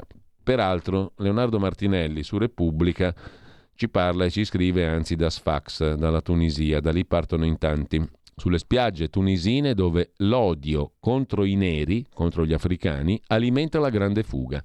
Il presidente tunisino Sayed indica i migranti subsahariani, insomma i neri, come responsabili del piano di grande sostituzione etnica delle popolazioni arabo-musulmane. Quindi meglio levarseli dalle pelotas, i neri che arrivano dall'Africa, è nascosta a casa di amici dietro la strada di Saltnia, groviglio di motorini e taxi che si allontanano dal centro di Sfax. È la seconda città della Tunisia, il maggior polo industriale. Mirel, 33 anni, vi è arrivata dalla Costa d'Avorio tre anni fa, uno dopo il marito. Poi è nato il loro bambino che ormai ha un anno e tre mesi, adesso strilla accanto alla mamma restano rintanati lì dentro. Ho sempre considerato questo paese ospitale, dice questa donna della Costa d'Avorio, adesso abbiamo paura. Il presidente Kais Sayed ha scatenato una battaglia contro gli africani subsahariani irregolari. I tre sono stati buttati fuori dal loro appartamento. Il proprietario aveva paura dei controlli della polizia. Ci sono retate in Tunisia e in quartieri popolari come questo aggressioni di cittadini alla ricerca di un capro espiatorio per la crisi economica della Tunisia. Mireille, fin dagli inizi, aveva considerato la città di Sfax una transizione verso l'Europa. Già tre volte è salita su un barcone diretto a Lampedusa. Mio marito era rimasto qui, ci avrebbe raggiunto dopo ma ogni volta la guardia costiera tunisina ci ha bloccato. Ora, ancora di più, voglio riprovarci e lui verrà con noi, non c'è altro da fare. In questa fresca giornata d'inverno, dal mare il vento soffia insidioso, scrive Repubblica. Il marito di Mireille lavora in una falegnameria industriale e lì è stato aggredito da alcuni tunisini, ma il datore di lavoro l'ha difeso. Ora continua ad andarci di soppiatto. Con l'aiuto di amici stiamo mettendo insieme 750 euro, 2500 dinari tunisini per me e altrettanti per mio marito. Il bimbo viaggia gratis tra le mie braccia. È la tariffa minima chiesta da uno scafista, quella che in genere corrisponde a una carretta del mare. Lo so, dice Mireille, ma io chiedo ogni giorno la grazia a Dio, cioè Allah, perché ci porti sani e salvi dall'altra parte. Che madre è quella che porta in mare un figlio rischiando di morire? Si è chiesto nei giorni scorsi il ministro Piantedosi. Ha perfettamente ragione, spiega Mireille, ma non abbiamo alternative. Ritornare in Costa d'Avorio? Mio marito aveva un buon lavoro lì. Poi, dopo la crisi politica del 2010-11, ha perso tutto e non ha mai trovato nulla di decente. Sono orfana io e in Costa d'Avorio non ho nessuno. Avrei due possibilità, prostituirmi, rubare. Lo dica al suo ministro. A Tunisi intanto molte famiglie si ammassano davanti all'ambasciata della Costa d'Avorio. In più di 800 hanno già chiesto di rientrare a casa e ieri un aereo è decollato verso la Guinea, con a bordo una cinquantina di cittadini del paese in fuga dalla caccia al nero. Ma sono gocce nel mare. In Tunisia, secondo dati ufficiali, vivono 21.000 subsahariani, quasi tutti clandestini. Arrivano come turisti, poi restano. Non ci vuole il visto per gran parte degli stati africani. Nei primi due mesi dell'anno in Italia sono sbarcati 8.578 migranti dalla Tunisia contro appena 1.000 nello stesso periodo del 22. Otto volte passa in più. In tutto l'anno scorso, la metà dei 22.000 clandestini sbarcati sono stati subsahariani, per il resto sempre più tunisini in fuga da una Tunisia dove si vivrà meglio che in Costa d'Avorio, ma ormai economicamente la Tunisia è alla deriva. Così Repubblica. Sempre da Repubblica, il governo lavora un decreto flussi ogni anno 250.000 ingressi regolari. È la conferma del ministro Lollo Brigida. Oh, non ne ha parlato nessuno però delle parole di Lollo Brigida. Sarà modificata la Bossi-Fini per chiudere accordi bilaterali con i paesi d'origine, ma nel governo ci sono visioni diverse sui numeri complessivi. Il ministro Piantedosi ha parlato di 100.000. Però, secondo stime del governo stesso, il mercato del lavoro italiano può assorbire fino a 500.000 stranieri irregolari anzi chiedo scusa, stranieri regolari, cioè da far lavorare. Si ragiona sull'arco temporale per regolare i flussi. Un piano biennale a partire dal 24. Un decreto flussi da 250.000 ingressi ogni anno. E questo è il piano di Giorgia Meloni sull'immigrazione. Numeri imponenti, il problema è complesso e rischia di travolgere il governo. E prevede un altro passaggio, la modifica della Bossi Fini. Oh, non ci sono riusciti tutti i governi PD, non PD, tecnici, non tecnici.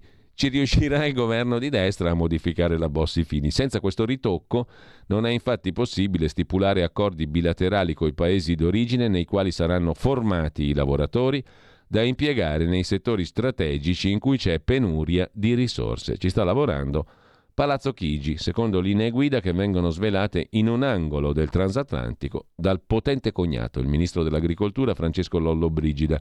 500.000, dice Lollo Brigida a Repubblica, è più o meno il numero di persone di cui attualmente avremmo bisogno ogni anno. Cioè in dieci anni 5 milioni? Ma questo cosa sta dicendo? Non è questo il numero che si può assorbire in un anno, semmai il piano sarà biennale. Il calcolo è facile, la prospettiva chiara, circa 250.000 immigrati da far arrivare in Italia regolarmente ogni anno, almeno 250.000. Non sono i numeri a cui pensa il Viminale, che parla di 100.000. Vedremo cosa ne sortirà fuori da questa magnifica situazione. Intanto in Italia 6 milioni di stranieri, aumentano gli sbarchi dal Nord Africa, siamo a pagina 7 della stampa, il rapporto ISMU, l'Istituto sulle migrazioni, ventottesimo rapporto pubblicato ieri dalla Fondazione ISMU, ripresi i flussi dalla Turchia, nel 22 oltre 100.000 arrivi via mare, 67 su 100 chiedono asilo. Egiziana, tunisina, bangladese, siriana, afghana. Sono queste le principali nazionalità di coloro che hanno raggiunto le coste italiane nel 22, un anno in cui gli sbarchi sono aumentati di più della metà rispetto al 21, 105.000 arrivi nel 22 via mare. A cambiare la composizione della cittadinanza. Per prima la maggior parte arrivavano dall'Africa subsahariana il motivo del calo potrebbe essere riconducibile agli accordi tra Unione Europea e Niger, adesso insomma aumentano gli sbarchi dal Nord Africa.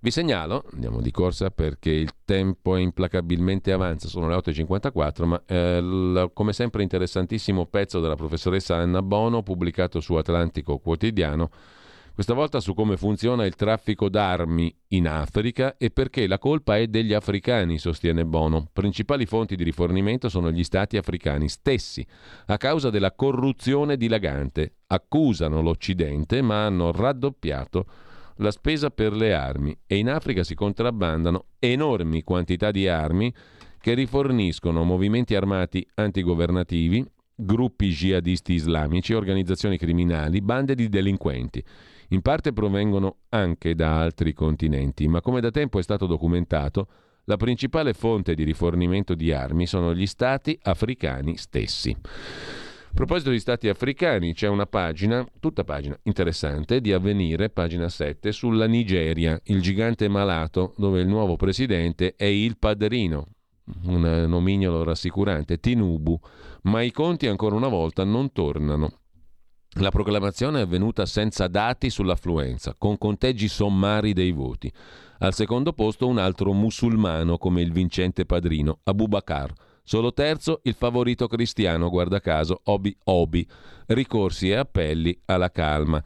40% la quota di nigeriani in povertà estrema, equivale oggi a oltre 83 milioni di persone, altro che i, num- i numeretti i numeretti di cui sopra. 21,8% il tasso di inflazione annuo raggiunto in Nigeria, il più alto dal 2005. 75.000 la stima delle vittime provocate dalla guerriglia degli islamisti di Boko Haram. E il pezzo principale è di Matteo Fraschini Coffi da Dakar. I conti non tornano sull'elezione del padrino, Bola Tinubu, che ha alzato il pollice dopo l'annuncio della sua vittoria, le opposizioni denunciano brogli, strabrogli e ritardi nella comunicazione dei dati. Il padrino di Lagos è tra l'altro ritornato da Chicago perché anche lì c'è lo zampino dello zio Sam con una formazione da contabile e voci di illeciti, ha scelto la politica, è stato governatore della metropoli dal 99 al 2007. Tinubu e il suo percorso verso la presidenza pieno di spine titolava il Premium Times, influente quotidiano nigeriano. Su Bola Ahmed Adekunle Tinubu si sa poco. Nato in teoria nel 1952, era un contabile. Data di nascita, titoli di studio restano tema di dibattito. Qualche chiarimento è legato invece agli studi di economia e contabilità che il neo presidente nigeriano ha fatto alla Chicago State University. Tornato in Nigeria dagli Stati Uniti a inizio anni 80, è stato assunto dalla Mobile Nigeria e in seguito ha lavorato con diverse società, Deloitte e Arthur Andersen. Il giovane Tinubu sapeva far di tutto, si è buttato in politica e dopo essere stato eletto senatore per il distretto di Lagos Ovest è diventato governatore della capitale commerciale tra il 99 e il 2000 e 7 scrive Avvenire facendo un pochino la biografia del neopresidente contestatissimo già in partenza della Nigeria. Un milionario, scrive Domenico Quirico, che trucca l'età ed è diventato il presidente del gigante nigeriano. Ha vinto il musulmano Tinubu. Il cambiamento in Nigeria può attendere. Scrive sulla stampa, pagina 21, Domenico Quirico, per gli afro-ottimisti che sorvolano sul fatto che nel 1970 i denutriti in Africa erano 90 milioni nel 19, 2019 più di 250 milioni, sono anche cresciuti incredibilmente in totale i numeri naturalmente degli abitanti africani. Comunque le elezioni in Nigeria per gli afro-ottimisti sono state un successo, 90 milioni alle urne. I numeri sono sempre una prova del 9 metafisica. Incidenti e zuffe modeste. Il presidente uscente Buhari ha rinunciato ai maquillage costituzionali per aggirare il vincolo dei due mandati ed è andato in pensione. C'è stato l'avvento dell'elettronica elettorale che ha permesso di rendere veloce lo spoglio, l'annuncio dei risultati. In passato si attendeva settimane, i mezzi erano primitivi, meraviglie della tecnica. Evviva, evviva dunque, scrive Domenico Quirico, tutto avanza nella Nigeria, paese che sarà nel 2050 il più popoloso del mondo, fitto di gente che muore alla giornata, che risvegliandosi ai quotidiani affanni compie un atto di eroismo. Se i più, i più ottimisti, gli incontentabili, puntavano sul candidato dei giovani, Peter Obi, politico, cristiano, si mormorava, non affardellato dalla corruzione. Pazienza, si dice con la noia di spettatori già delusi. La sua presenza tra i soliti dinosauri del potere etnico petrolifero è stata già una novità. Soddisfatti anche coloro che in Nigeria fanno affari d'oro, cioè le grandi compagnie petrolifere. Le elezioni sono sempre motivo d'ansia per i consigli di amministrazione qua giù. Chi può garantire che agli elettori non venga in mente di portare al potere un guastafeste che vuol mischiare le carte, non ancora rodato al meccanismo buon affare che regola il capitalismo all'africana, la globalizzazione della tangente, della bustarella e del saccheggio. Ma niente paura, tutto a posto, ha vinto chi doveva vincere. Bola Ahmed Tinubu, musulmano, etnia Yoruba, tipo pasciuto scelto dal partito al potere per la continuità. Dicono che abbia 86 anni, ma lui ne dichiara 70. Si ringiovanisce, come le divine del bel canto. Un milionario come si può essere milionari solo in Africa, cioè in modo sfacciato, spropositato rispetto alla miseria circostante. Anche lui sta ben lontano da quell'idea eversiva che ti afferra in paesi come questo. Ma non è una vergogna essere felici in mezzo a una povertà simile? Uffa, i soliti inguaribili pessimisti ricordano, scrive Quirico, che il nuovo presidente è soprannominato il padrino. Da queste parti ha lo stesso significato che nelle terre di mafia, cioè un boss con la carriera braccata da una serie interminabili di accuse di corruzione e malaffare. Accuse che non si sono mai trasformate in condanne e carcere. Ma anche questa è una storia che anche noi conosciamo bene. Il codice penale evolve seguendo il successo dell'imputato. Come sempre è accaduto, scrive ancora Domenico Quirico, per tutte le elezioni dal 99 la proclamazione del successo di Tinubu è stata salutata da un boato di accuse e di brogli da parte di tutti i candidati sconfitti, a iniziare dal giovane, 61 anni, Obi Cristiano che si sono spinte fino al punto di esigere l'annullamento del voto. Nessuno si preoccupa, anche quelli che lo chiedono sanno che finirà in nulla. La rivoluzione rimandata, servirà ad arricchire di sogni le strofette delle canzoni, ormai planetarie, delle star dell'Afrobeat. Vorreste per caso, irresponsabili, che i cittadini, il cuore zeppo di propositi vendicativi, trasformino la Nigeria in una Somalia di 216 milioni di abitanti? I nigeriani torneranno alla loro quotidianità. La benzina che manca, la violenza che dilaga, la benzina che manca in un paese petrolifero, la violenza che dilaga, la giungla metropoli di Lagos, la corruzione come economia parallela, l'inquinamento da oro nero, a cui opporranno la capacità africana di abituarsi al peggio, di dar per scontato che solo questa è la vita. Sto leggendo l'articolo e mi sta venendo in mente il futuro di Milano. Chissà perché. Un futuro nel quale avremo scene del sim, simil, simil nigeriane, diciamo così, di mh, mm, società con un bel controllo alla cinese e una salsetta di Silicon Valley statunitense per eh, l'intelligenza artificiale, le chat GPT, tutto quel bel mondo lì artificiale artificioso, dopo esci di casa e ti trovi la Nigeria. Questo qua è un bel futuro interessante. Sperende no. In ogni caso, al nord, intanto, al nord del paese naturalmente, il jihadismo nichilista primitivo di Boko Haram è in declino, poche centinaia di apostoli. Sarebbe una buona notizia se al loro posto non crescesse, impetuoso e letale, il potere del jihadismo di altro stile, stile ISIS, che conta ormai migliaia di combattenti.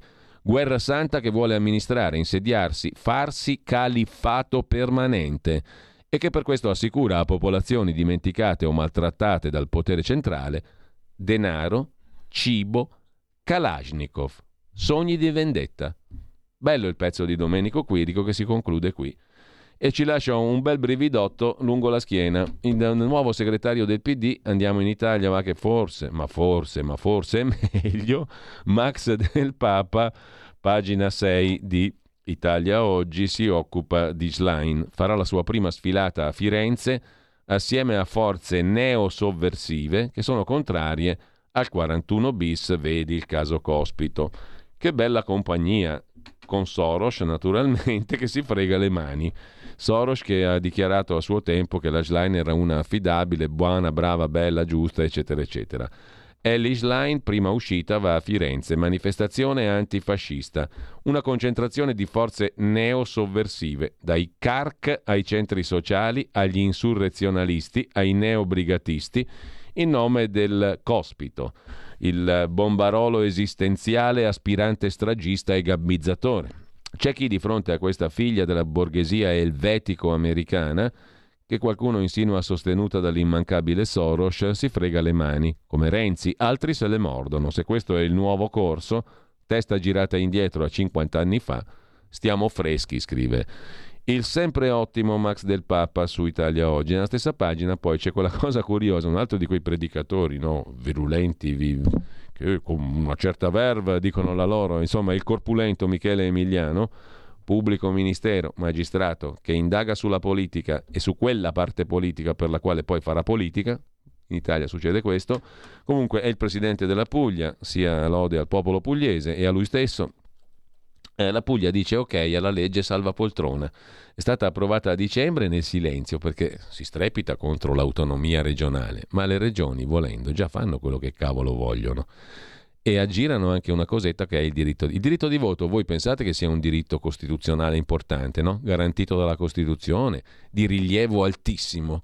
Beh, la Puglia l'ha sequestrato per dieci mesi, cioè se anche cade la giunta non si vota per legge per dieci mesi. Approvata a dicembre, la legge è stata impugnata da Palazzo Chigi, è stato detto un altro ok però dal Consiglio regionale della Puglia. Ok alla legge salva poltrona. Permette ai consiglieri regionali di stare in carica in caso di dimissioni del corpulento presidente. La norma è stata ribattezzata Antidecaro, il sindaco di Bari, presidente dell'Anci. Perché? perché ostacolerebbe l'eventuale candidatura al posto di Emiliano dell'attuale sindaco di Bari, De Caro appunto, il cui mandato termina proprio nel 24, in concomitanza con le elezioni per il rinnovo del Parlamento europeo, alle quali Emiliano potrebbe decidere di partecipare dimettendosi un anno prima rispetto alla naturale fine del mandato. Per evitare che se si dimette Emiliano nel 24, nel 24 è libero anche De Caro, arrivi De Caro, allora si continua per un anno fino a che De Caro non si leva dai coglioni. Capito come si fa politica in Italia e come si storce la Costituzione a proprio uso e consumo? Viva la Puglia! Mentre andiamo a Libero, anche Libero con Daniele Dell'Orco, uh, si occupa di Ellie Schlein che debutta in piazza, sfilerà al corteo antifascista con i nemici della Nato e con gli amici di Cospito. Sabato a Firenze, prima uscita della neosegretaria PD, che dovrebbe incontrare anche Giuseppe Conte. Alla manifestazione ci sarà pure la sinistra più estrema, scrive Libero. Parla Alessandro Amadori, docente di comunicazione politica sulla preside che ha violato un principio di neutralità, la preside della scuola Michelangelo che ha criticato il ministro Valditara e tutto il resto. Segue ancora articolo di Alberto Busacca, insegnanti o militanti, tipo anche il Roberto Vecchioni. Libertà di espressione? No, i prof rivendicano il diritto di indottrinare.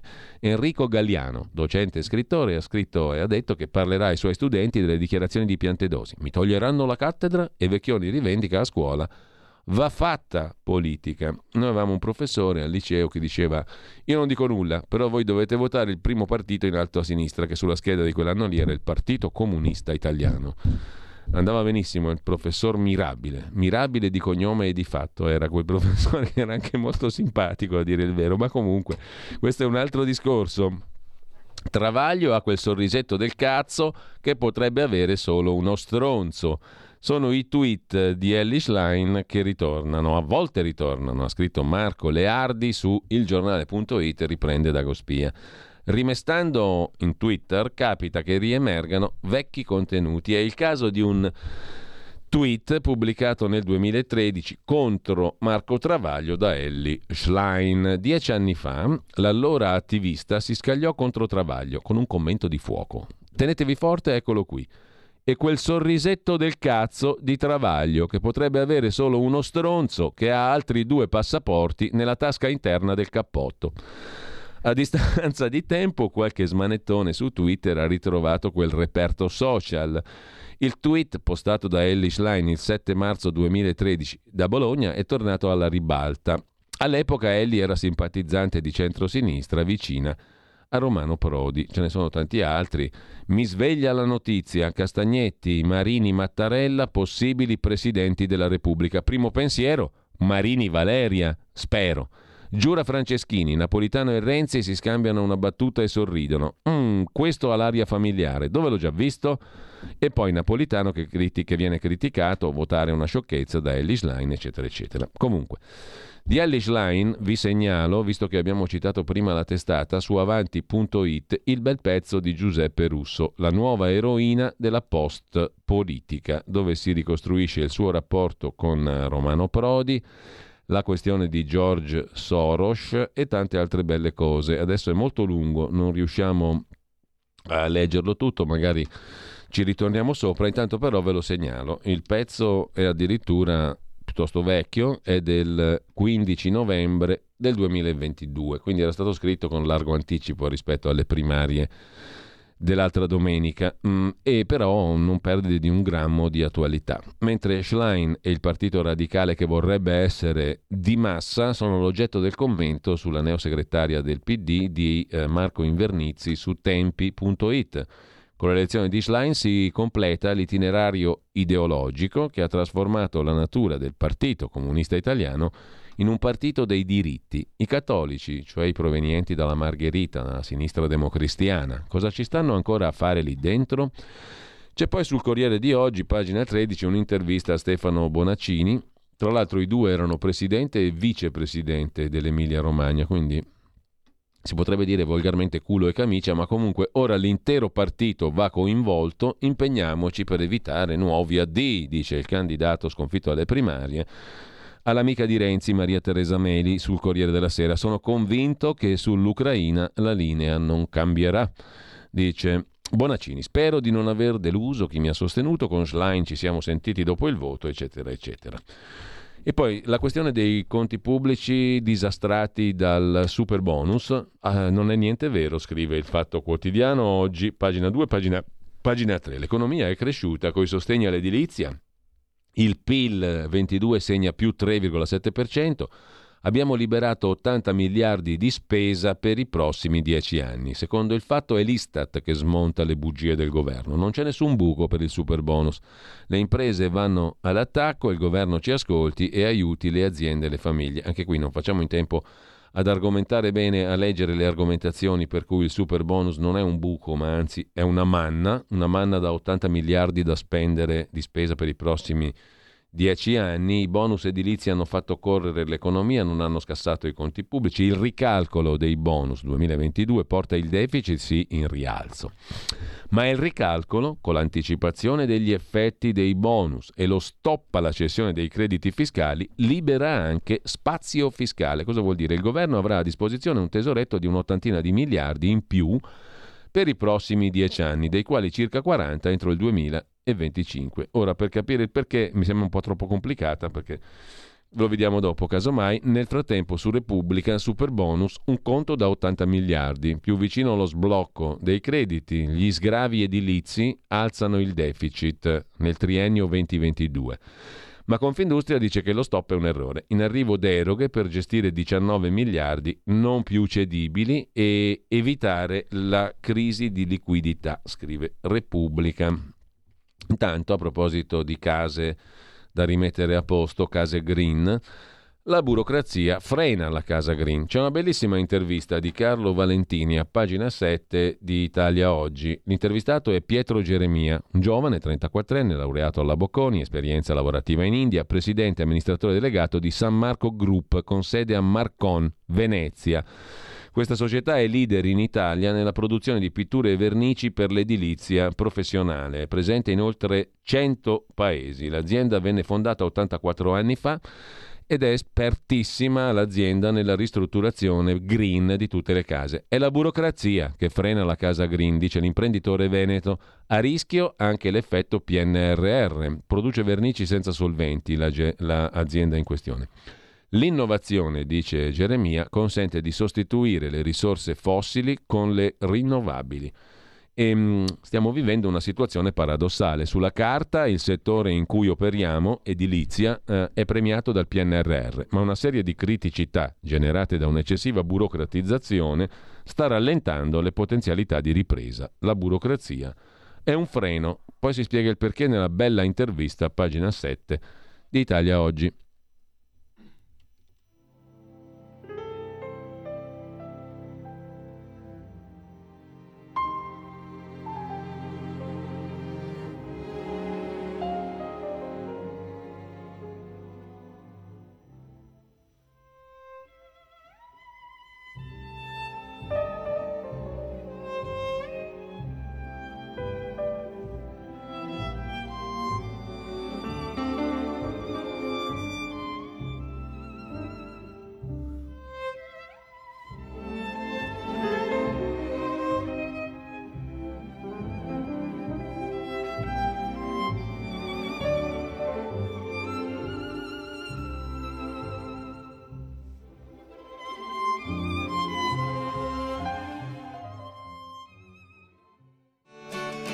Una finestra sul mondo, il mensile Tempi. E piccola parentesi, abbiamo ascoltato un secondo pezzo di Kurt Weill. Kurt Weill nasce oggi, 2 marzo del 1900, abbiamo ascoltato September Song, al violino Daniel Hope, versione strumentale per violino e orchestra, quella che abbiamo ascoltato, riarrangiata per modernizzare la melodia originale mantenendo l'essenza del pezzo, bellissimo peraltro. Intanto do il benvenuto e il buongiorno, come tutti i giovedì a quest'ora, a Emanuele Boffi, direttore del mensile Tempi, tempi.it. Buongiorno Emanuele, grazie. Buongiorno, ciao, buongiorno a tutti. Allora, abbiamo citato Tempi anche questa mattina, ovviamente in rassegna stampa, perché ci sono diversi articoli assai interessanti. Eh, in home page su tempi.it stamani compare una tua riflessione su ciò di cui abbiamo largamente parlato ovviamente in rassegna stampa stamani, è la questione di Crotone, la tragedia di Crotone. Uno squallido uso politico della tragedia, eh, tu argomenti. Sebbene la dinamica del naufragio non sia ancora chiara, anche se per la verità molte cose sono state puntualizzate, la sinistra chiede le dimissioni del ministro Piantedosi. Strage di Stato, abbiamo visto i titoli, Repubblica Stampa in primis in questi giorni, e tutto naturalmente tende a mettere in secondo piano le vere responsabilità. Mm, un copione mi verrebbe da dire, Emanuele, per certi versi già visto, ma in questo caso, visto che c'è un governo di destra, il copione viene rafforzato, molto rafforzato, no?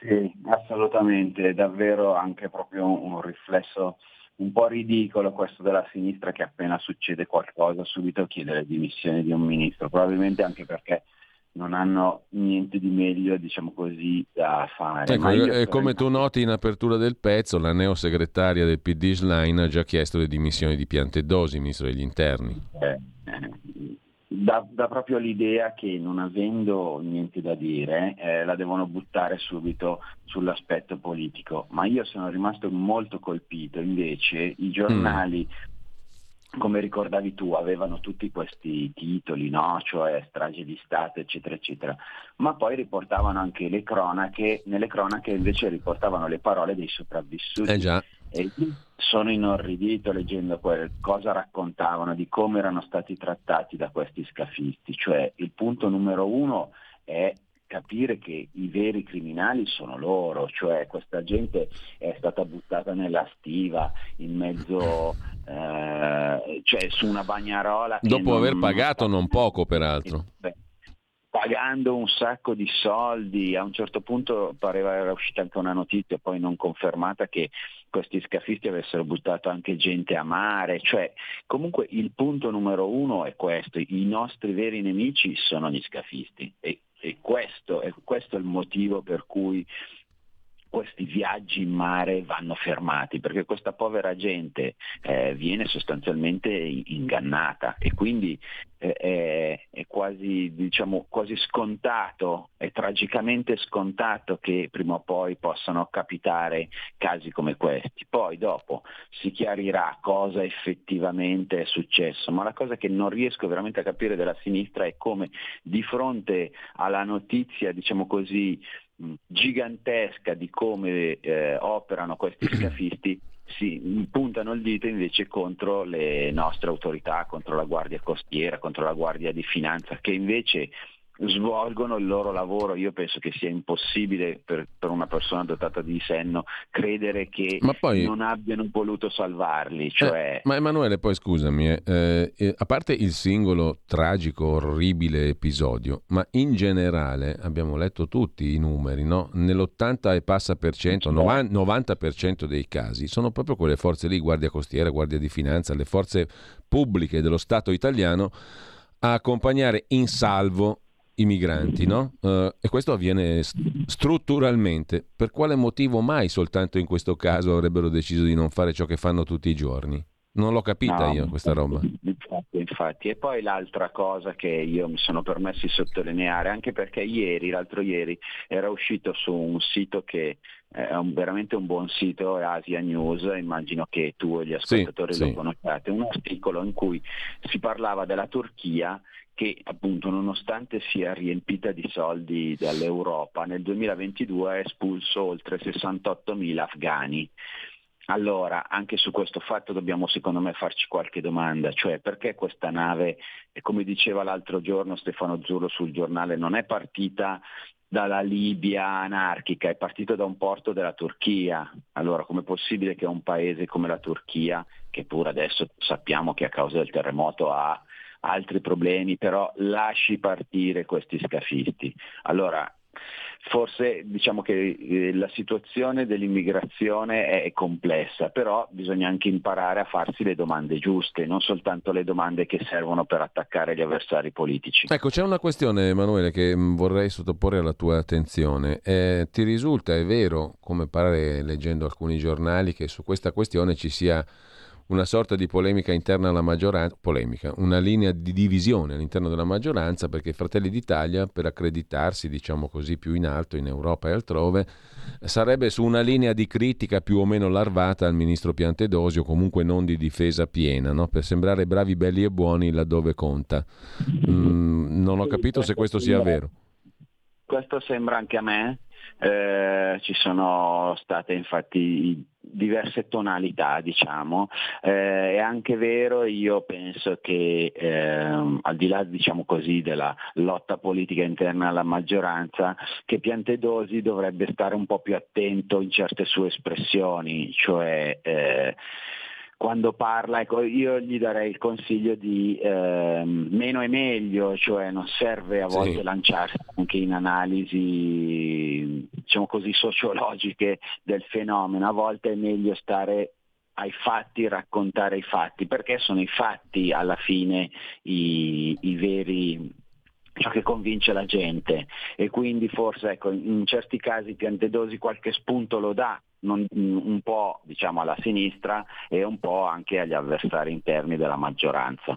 Terzo punto, eh, ti convince invece il ragionamento che mi pare adesso sia completamente attribuibile eh, al ministro Lollo Brigida, che non è un ministro di secondo piano assolutamente, è una personalità assai importante nel governo Meloni, il quale sostanzialmente dice, allora le imprese italiane, la società italiana, l'economia italiana hanno bisogno di qualcosa come mal stimati mezzo milione di immigrati ogni anno.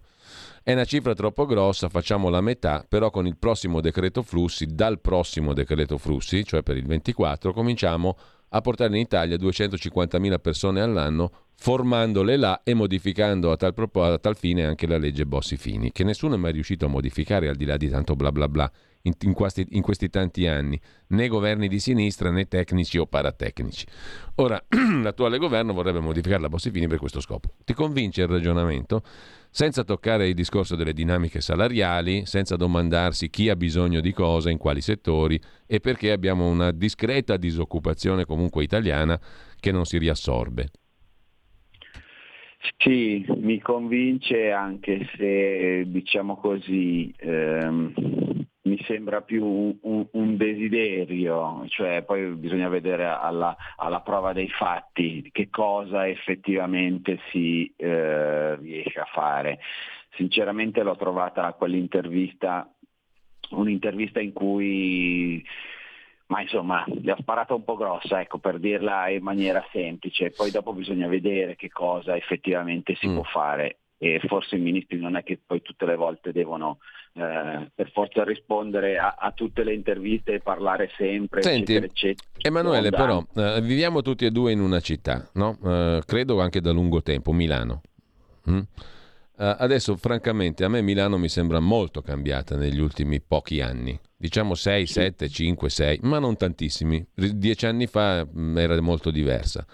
Mi pare, mi pare di poter notare a occhio nudo, senza fare il giornalista e senza fare troppe analisi, che in questa città c'è troppa gente che non fa nulla e questa troppa gente che non fa nulla è di origine straniera. Spesso sono africani, spesso sono neri, arrivano dall'Africa e non solo. Allora a me sembra che questo è un problema terra-terra, non ha niente a che fare con la pelle, con la provenienza, col razzismo, con tutte queste fesserie è un problema proprio di numeri, di vivibilità e di cosa vengono a fare. A me il ragionamento del ministro Lollobrigida mi sembra una gran fesseria, te lo dico chiaramente da cittadino. Perché?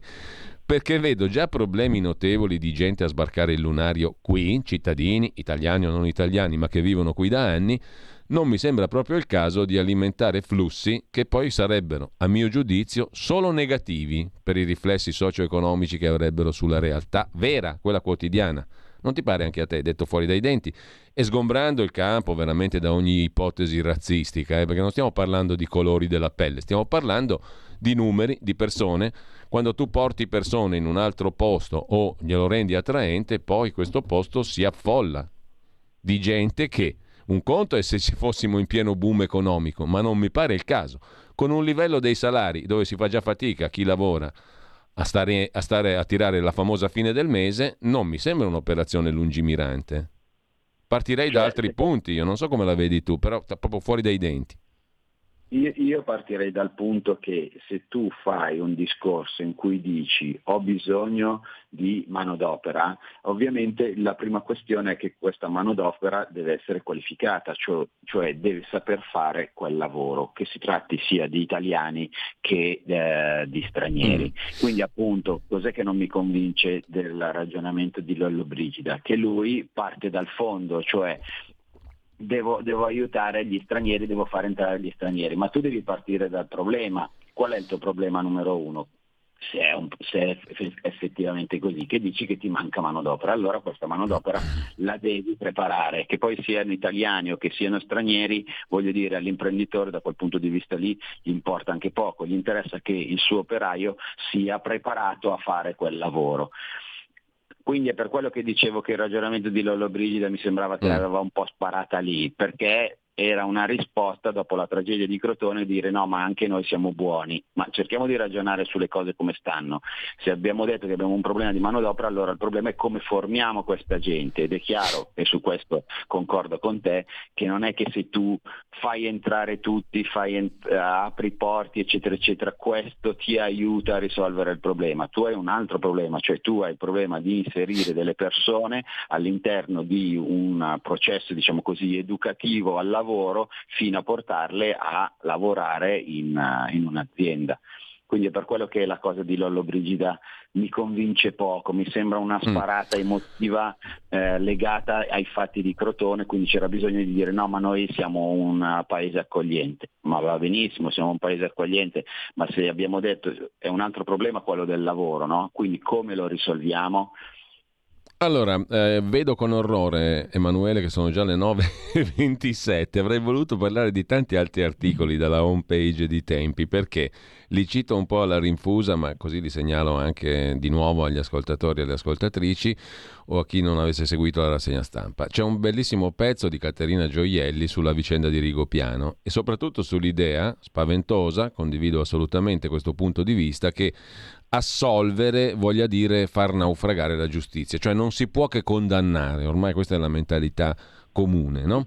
Ehm, e dall'altra parte eh, un altro pezzo da segnalare senz'altro, quello di Leone Grotti su Aleppo, ne avevamo già parlato l'altra settimana, le sanzioni che hanno ammazzato la città di Aleppo e non solo, eh, e che vanno cancellate del tutto. Sono soprattutto le voci eh, ecclesiali a chiedere questo in un deserto di silenzio, mi viene da dire. E poi c'è un pezzo di Marco Invernizzi che ci riporta alla più stretta attualità della politique politicienne, diciamo così italiana, cioè l'elezione della nuova segretaria Ellie Schlein e la famosa profezia di Augusto Del Noce, no? il PC che diventa un partito radicale di massa. Ma diventa un partito radicale di massa secondo te Emanuele o qualcos'altro, visto che è il tono che fa la musica, come dicono a Torino, no? E um, oggi furoreggia un vecchio tweet a proposito di tono che fa la musica di Ellis Line del 2013 eh, che si riferiva in realtà a Marco Travaglio, eh, quel sorrisetto del cazzo di Travaglio che potrebbe avere solo uno stronzo che ha altri due passaporti nella tasca del cappotto. Mm, ecco, una così, eh, è diciamo così il nuovo che avanza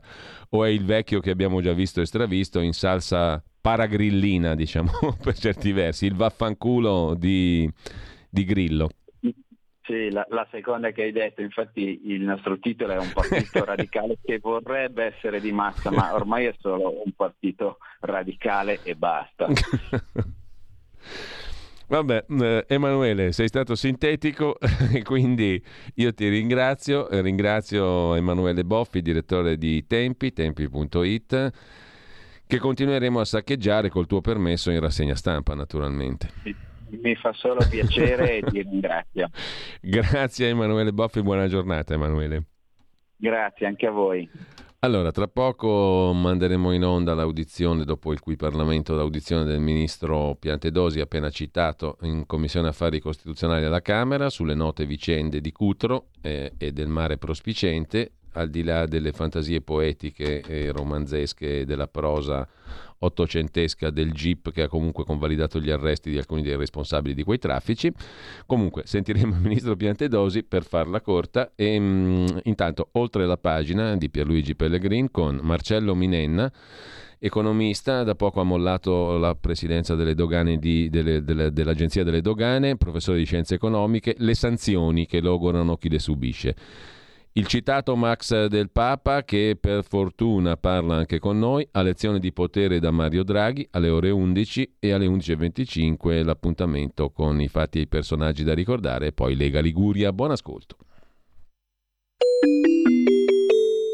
Qui Parlamento.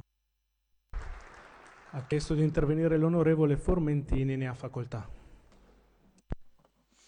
Signor Presidente, onorevoli colleghi, Ministro, Ricordare la figura dell'ambasciatore Luca Attanasio a due anni dalla sua scomparsa, occorsa in circostanze drammatiche in Congo, in seguito ad un agguato che costò la vita anche al carabiniere Vittorio Iacovacci, è giusto, anzi doveroso. È un omaggio ad una persona che ha inteso il servizio diplomatico come una missione, legando il proprio nome all'amore per gli ultimi dando un'elevata caratura morale all'azione che il nostro Paese cerca di svolgere nelle terre più difficili di questo pianeta. Lo aveva spiegato lui stesso in occasione della cerimonia con la quale era stato insignito nell'ottobre 2020 del Premio internazionale Nassiria per la pace. È bello citarlo ancora una volta qui per esteso. Bisogna partire dal presupposto che fare l'ambasciatore è un po' come una missione. Secondo me, quando sei un rappresentante delle istituzioni, hai il dovere morale di dare l'esempio. È necessario per dare loro un futuro migliore. Cerchiamo nel nostro piccolo di ridisegnare il mondo, un vero testamento spirituale. Attanasio è certamente andato molto oltre ciò che gli era richiesto per ragioni d'ufficio in qualità di capo della nostra ambasciata a Kinshasa, proprio perché intimamente convinto che ciò rispondesse a un'esigenza etica che avvertiva profondamente. Il senso del suo sacrificio sta proprio in questo, andare a vedere con i propri occhi ciò che non poteva essere conosciuto altrimenti. Sicuramente una forma di eroismo che oggi qui commemoriamo con convinzione. Vogliamo cogliere questa occasione per esprimere a tutti i servitori dello Stato impegnati in contesti difficili tutto il nostro apprezzamento e sostegno. Grazie per ciò che fate e un abbraccio da tutta la Lega alle famiglie di chi è caduto servendo l'Italia e all'Arma dei Carabinieri. Qui Parlamento. Avete ascoltato la rassegna stampa.